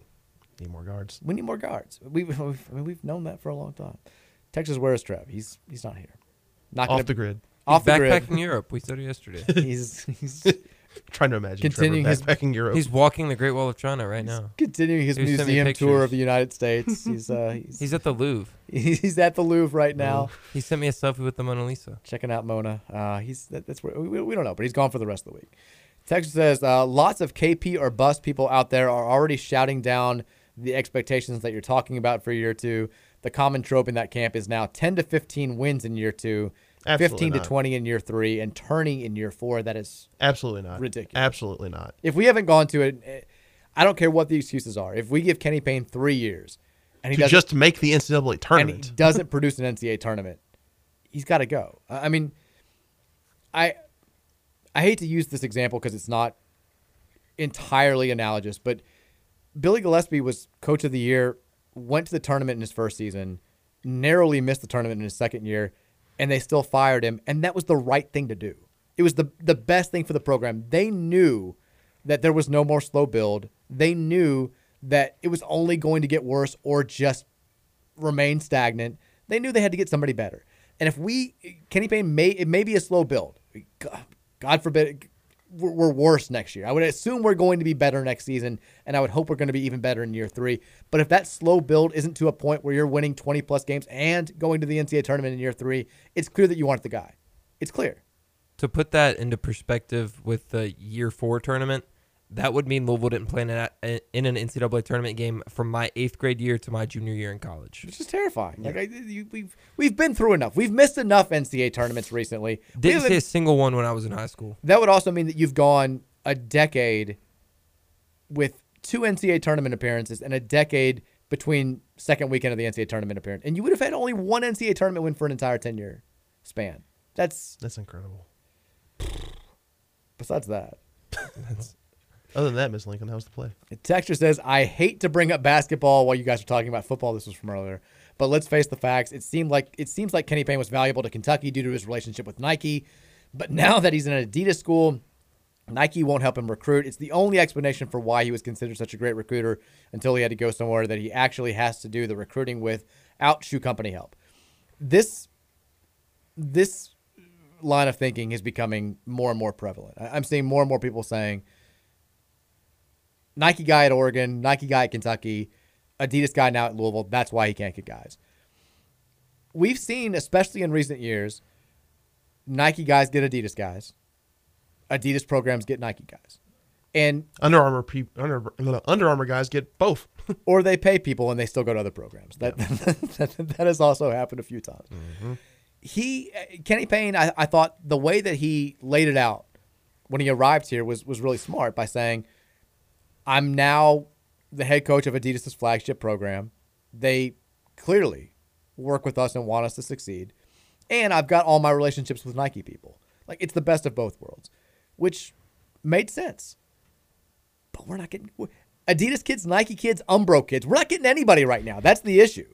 I don't care what their AAU team is is being outfitted, who they're being outfitted by. We're not getting anybody. Like like if you can get the best Adidas kids, get the best Adidas kids. If you can get the Nike, like go out Just there get and get guys. Like that's that's what we need, and I- we're not getting anybody right now. I, I just think that at some point, I, I'm not saying that Kenny Payne has to turn full blown Jimbo Frisch, Jimbo Fisher and just allow NIL out the wazoo, but I think at some point he has to soften or adjust his stance on NIL a bit. Because it, it, at, at this point it's or clarify. or cl- yes you you that has to be a discussion at some point because that's just the nature of recruiting nowadays. It's maybe we should have expected him to be a little averse to NIL considering the two years that he was away from the game coincided with the two years where they brought in one-time transfer and NIL so throwing him back into the fire with this new recruiting sphere maybe he's going to be a little we should have expected him to be a little averse to this but if these recruiting woes continue, I don't think he'll have a chance but to adjust his views on NIL. I'm not saying he's going to be forced to, but I think he's going to be like I'm not saying he's going to be forced to change them by someone at Louisville, but I think he's going to have to be just change them himself because of the potential recruiting misses that if they continue. I'm with you. I mean, I think that that's yeah, that's yeah. There's no way around it. Yeah. Texas, can you pronounce uh, analogous again, please? Analogous. Analogous. Is that wrong? No, that's, it's right. Definitely right. Thank you. Um, thank you, Patrick. You're welcome. Texas says, "Wait, what? Who is saying 10 to 15 wins next year is okay? That's bleeping absurd." I've seen it. I've seen it. I have too, and I, I hope that it's not the staff. I hope that's not their mindset. I hope not. I would think not. Texas last week, Coffey was joking on Twitter about getting a divorce, and someone replied recommending that he'd reach out to you regarding your one year of law class. I saw that. legal assistance. I did see that too. I enjoyed the tweet. Uh, I can't remember who, who sent it, but it was somebody that I know. Um, I would, if I had remained in law, I would never have practiced family law because I had to do a little bit of stuff with family law when I was working at a law firm, and it's the saddest bleep in the world. You mean you don't want to be a divorce lawyer? Oh my god! Especially like so my my boss was a pretty high profile. Like you had to pay a lot of money for his services. So the cases that I got were rich people doing the worst things imaginable to get back at one another and laying out all this stuff about this is the worst thing about this person and then I'm reading the worst and you just then you read it's like a 3-year-old kid and you're like this just this sucks. And it was just even like the quote unquote normal cases I think would have broken my I don't, I don't think I have the stomach for for family law but God love the people who do. What law do you think you would have practiced? I don't know. Honestly, I mean, something where I could do as little as possible, and I don't think that's really how law That's- works. yeah, that's. Uh, you'd be surprised. Uh, th- I know a lot of lawyers out there that have kind of taken the path of least resistance, but um, I don't know. I hadn't, I had not gotten that far. Texas, I will literally fight somebody who says that 10 to 15 wins next year is okay. That's moronic. Literally fight. You don't Literally. literally. Do it. Don't don't Do it. literally. Just, just mentally fight him. Just figuratively fight him. Texas, any chance that he brings Ricky Brumfield uh, over to be the special teams coach? Got to be a chance. we used to we've operated without a special teams coach for a while now and we've been okay special teams were good this year. Of course, special teams is bound to improve when you got a punter who can boot it 40 yards consistently. we need a punter that's the other thing we have we talked about positions of need we're going to have to go get a punter Can you imagine how good his numbers are going to be booting that ball in Colorado? It's going to be insane. texture says what's the record for shot clock violations in a game i feel like we had three or four last night and they were all out of timeouts it wasn't good we also I- Not great, Bob. if we're setting the record for and this has been a record setting year thank god for the 40-41 team we love you that's your token shout out for today we have to i was talking to somebody what other ways can we lose a one point game because we've had a buzzer beater that was called off we've had a buzzer beater from the other team that counted we've now lost on a fast break. A buzzer beater missed. by us Bellarmine, Kamari, Bellarmine, Be- Kamari landed Bellarmine, shot. and then last and night Roosevelt Wheeler tipped Ooh, here's one. we lost the ball Full court heave.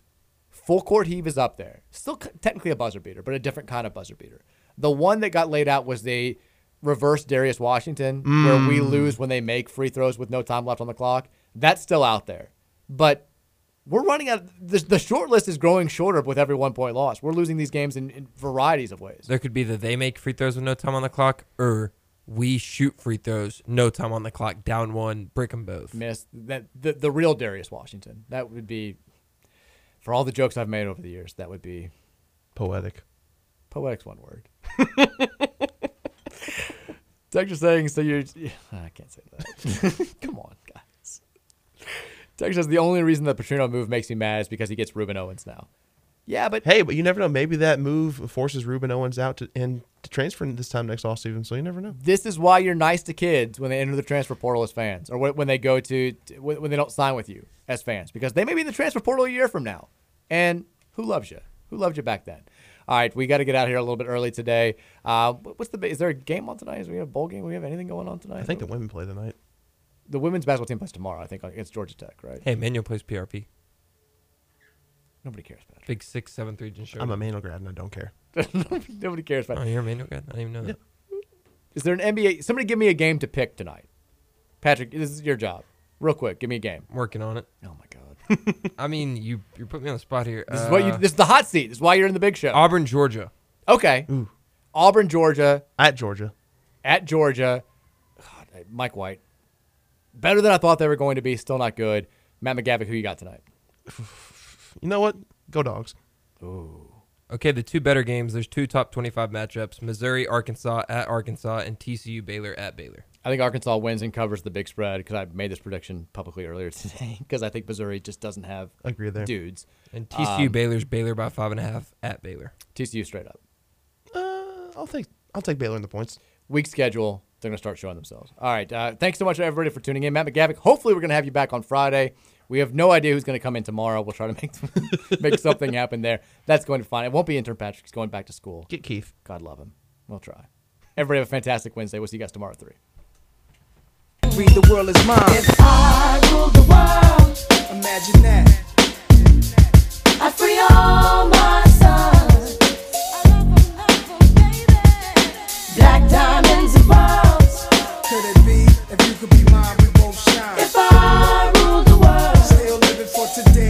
in these last days. Yo, where to be? Paradise life relaxing. Black, Latino, and Anglo-Saxon. Amani exchange the range. Cash, lost tribe of Shabazz. Free at last. Brand new whips to crash. Then we laugh in the illa path. The villa houses for the crew. How we do? Trees for breakfast. Dime sexes and Benz stretches. So many years of depression make me vision the better living. Type of place to raise kids in. Opening eyes to the lies. History's told.